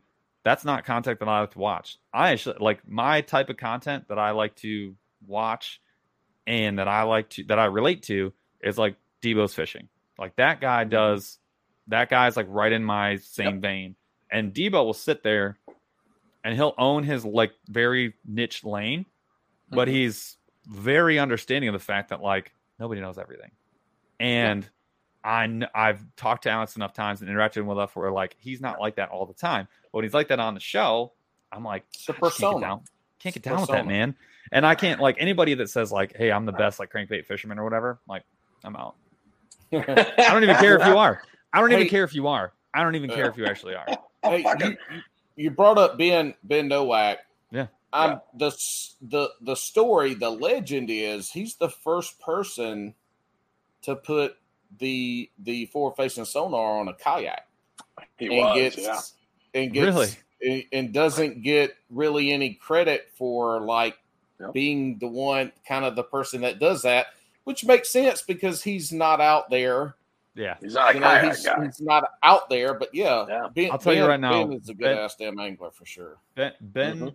Ben is um unbelievably humble. And Mhm. Mhm. and dude, when you shake his hand, you know exactly what you're dealing with. He's such a Yeah. dude. Like and Yeah. I mean he's a he's a family man. Not that Alex isn't or anybody else isn't. This is not a comparison. I'm just making a statement no, no. about Yeah, yeah, Ben. yeah. And dude, he is he's a good dude. He really is. And he works his freaking butt off. Like to watch Yep. somebody that's like goes out, makes content creation, understands what it means for his family, goes back, takes a professional job, potentially working his way back there. Like Yeah. I have a lot of respect for Ben. And Well, when he has a super professional job too. Like it's Yeah, oh, yeah. uh, that Yeah. that takes way more No. precedence over the content creation. Yeah, does, but he's probably also what you should do, right? Like, but he's also like he's probably the best fisherman that I've personally met. mhm. Like he's a I've freak. like that, the yeah. dude just yeah, yeah, he just is like he's so good. It's stupid. that's uh, Hey, but- the worst the worst angler I've ever met, and not even in person, is Wild Bill fishing. He fucking Oh, it's, sucks. it's mild bill, mild bill fishing. Yes. So when he fishes a Texas rig, he swims it like a speed worm. No, it wasn't even just- a Texas rig. This man, this man was deep cranking a wacky rig, damn stick bait. Yeah. All right, go on, go on, go on. This is the no, no. I'm going to go back to that because we're close to the end. But I want to go back to somehow me and Paul have aligned ourselves with a fishing group where we have we have Ken, who's a robot. He's a social media robot. He just shits out videos. We have uh, Andrew, the other owner, who's basically uh, the Lego man from the Lego movie. he, That's it. He, That's all I he's a. Connecticut version of Boomhauer. So if you imagine, if you were to put, if if you were to put two handfuls of gummy worms in your mouth Mm. and Yep. start talking, and you're Yeah. from New, and you're from Connecticut, that's Andrew. Jesus And then we have uh we, we, we have William, right? Uh so-called Wild Bill, who's basically mild. All he does is run around with his shirt off because he fakes like he's in MMA. Um, Oh, I like that. and that's about all he affliction, does. affliction or die. Oh, he's uh I, I'm pretty sure he's the only guy. Well, he has a Tweety Bird uh as uh, Tattoo. OG Scuba Steve said. He's got the Tweety Bird tattoo across his chest. Um, Legend. he's super into uh, like, like he's not even into good MMA. He's good into like he's really into like 1995. He's into like Ni- boss room. niche niche Yeah. MMA. exactly. And only All midget MMA. It's fucking weird. But Whoa, whoa, whoa, whoa, whoa, whoa, you, Alex. Anybody, Can I not you can't be talking about being Nah, I apologize. You short fuck. Let's go. well, then I can say it. All right. Oh god. If there's one kind of sandwich or treat, or not not sandwich. Ooh. Jesus, I fucked it up. If there's You one did. treat, Should I ask this one snack. since I hadn't? no, I got one? it. If there's one snack that every fisherman likes to bring on the water, it's a sandwich, right? Sure. It's the easiest thing to pack out there. Sure. All right. Ah. So, and this is the most polarizing. And I'm going to tell you right now, we've had some really good answers, and Okay. we've had some atrocious answers to this question. All right. I'll hear the question now. If you have an atrocious answer, um, not only will we make fun of you now, Sure. we will make clips to make Yeah. fun of you Ridicule on ridicule media. me Yeah. forever. Yeah. I like Yeah. it. Okay, good. Yeah, good, good, but- good. All right. Bailey from Serious Angler. He's number one. Still, he he is. Don't tell me the answer though, because I want to make my own Yeah, mistakes. we're, we're No, no, not. I'm not. Ask the question. good, good, Ask good, the question. Ask question. question is, what are your top three sandwich proteins? oh. Okay. He thought it was going to be something really serious. I thought this was gonna like, yeah. how yeah. do you solve the economy? Yeah, Well, yeah. no, yeah. I was like, How did- fix the inflation. All right, no, How no, do we you go. fuck this question up? Well, people have fucked it up. That's kind of weird. Oh, it's All right. bad. Um, top three. I got. I want to be. I want to be surgically precise here. Um, and it's fishing specifically, right? It No, doesn't matter. Whatever the it's fuck you want to put on a sandwich. Oh, j- just Whatever you wanna generic sandwich. yeah, Any whatever you want to put Yeah, on a sandwich. Oh Yeah, God. Every okay. fisherman loves a sandwich. Holy Make your shit. sandwich. All right, There's a lot. Top three three proteins. proteins. All right. Oh, you guys don't even know about sandwich punch. Um, that makes this interesting. okay. So I will say the number one deli sandwich meat is pastrami. Mm. Oh. Okay. It's got to be turkey. Um, Okay. I will say my favorite sandwich meat is is actually probably goose pastrami. Um, and then and then Hold on. We're- You're going to number four now. Wait, wait. You went pastrami? no, Oh, no, tur- turkey, turkey pastrami. pastrami. It's got to be turkey, pastrami. That's number one. I didn't know there And was then other kinds of pastrami. and then other goose goose like wild goose pastrami is Mm. Oh, on another Okay. level. It's on another level. okay. And then I've I will even heard of definitely that, Yeah. and then and then I will say, um, God, I can't even mess this up. It's it's gotta be. I'm going between. I'm going. look, You got your salted meats. It's it's got to be between. I'm gonna go. I'm gonna go salami. I will go. So Okay. this this is this is the best fucking answer we have No. ever had on this show because I thought Yes. pastrami was beef. We've got turkey pastrami. Yeah. We got Goose? not just Goose? not just goose, wild goose. Goose it's got to be. pastrami. Yeah, yeah, yeah. I don't know about any others. The wild goose pastrami is hands down. Dude, this this is it. This is it. We can't ask this question This ever is, uh, again because But I'll tell you nobody's- right no, now. we're gonna keep asking it. And I'm going to tell you right now, I'll tell you right now, there are toppings that matter more than others when it comes to sandwiches. If your cheese selection You is can off, say that for you. Take a walk. If I see shredded cheese in your sandwich, get out, Wait, shredded. get out. Who puts shredded cheese on his fucking sandwich? Desperate people. Okay. Hopefully. I'm gonna tell you who puts shredded cheese. Peasants. I'm gonna tell you who does that. Bailey does because Bailey also said that spinach was his number one protein. his when we asked him Bailey's first first answer was spinach.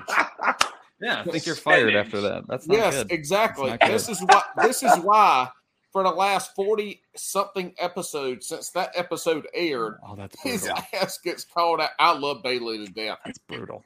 Love him to death. But I we do too, also but had I'm not delirious angler said cheese. I think you got to bring him his sandwiches from now cheese. on. That's a protein. Well. I, I think for I, I think because this is our day and age, right? I'm gonna do a petition uh, for serious angler to be called the unserious angler. Because Oh, if you God. think The embar- fucking spinach is embarrassing- the number one protein, the embarrassing, the embarrassing angler. That's not good. It's not a good look. the Not a good look. The seriously embarrassing There you go. The seriously embarrassing angler. That's a that's a bad look for sure. All right, so so that wrapped it up. Hey, real oh, oh my God, Alex, shh. Real quick, look, we got to give a shout out. Alex? Alex and I are wearing the y'all look shirt. Yes. Alex, turn Oh, around, yeah. showing the back, showing the back. He's trying. Oh my God, he's trying. This is so fucked up. Anyway, the back has the Bass and Brews logo on it. Look, Oh, nice. Josh, Josh and Sam, Josh and Sam from Yeah. Wisco Baits make some some great jigs. I caught a good catfishing one. I'm going to fish it here next couple times I go. Check them out, Wisco Baits. But he is going to do a second run of these shirts. These Oh, shirts look. are they yeah they they have all this stuff on it. We're not we don't get anything out of it. This is stuff Nope. that they're doing on their side but they're going to do a second run. Hopefully, this coming week, he's going to post some stuff. Is send him a message on Instagram. Uh, Hooked Up North, Josh Huebner, H U E B N E R. Check him out. He's going to do a second run on these if you want some. I know some folks have messaged me about them, so they're going to coming up. But uh, check Wisco Baits out. Check out you guys get them, tag us. Tag us. Bass and Brews podcast. Like we'll Yeah. fucking repost it. I want to see you guys wearing them. All right, man. I think that's it. Hey, you got anything else, Paul, from Burly Fishing that you want to shout out? No, um, just uh, if you like uh, edutainment, come check us out, man. We try and keep it fun. We got a lot of dad jokes, and uh, and I could I could pr- our we got like the goody the goody the good buddy shtick going. Um, so if you're into uh, if you're into two dudes just like making fun of each other, catching fish, and then get a couple tips and tricks, um, we're your, we're your aggressively average average anglers for sure. And they Like also go back listen to Burly podcast because they do have some badass They guests do. on too. We Do have not had some. forget about the badass guests. We've been really lucky to have some good guests. Again, some of my favorites. I mean, Rudd was on our show. That was a great show. Mhm. Kristine Fischer was just an absolute Um, probably one of the best kayak anglers out there Mhm. Yep. right now. Top five Um, easy. I, Yeah. I want to get Drew Gregory on our show. I think that would be awesome. He's one of my favorite kayak anglers right now. But um, yeah, it's a good show, and keep an eye out for the aggressively average anglers podcast um, here in the next couple of weeks. August. Nice. Yep. Oh Lord, I'm going to send us out of here. Hey, Paul Burly Fishing, you hold on a sec. We're going to end this. Hold on, and then we'll be with you. We'll see y'all next time. Hell.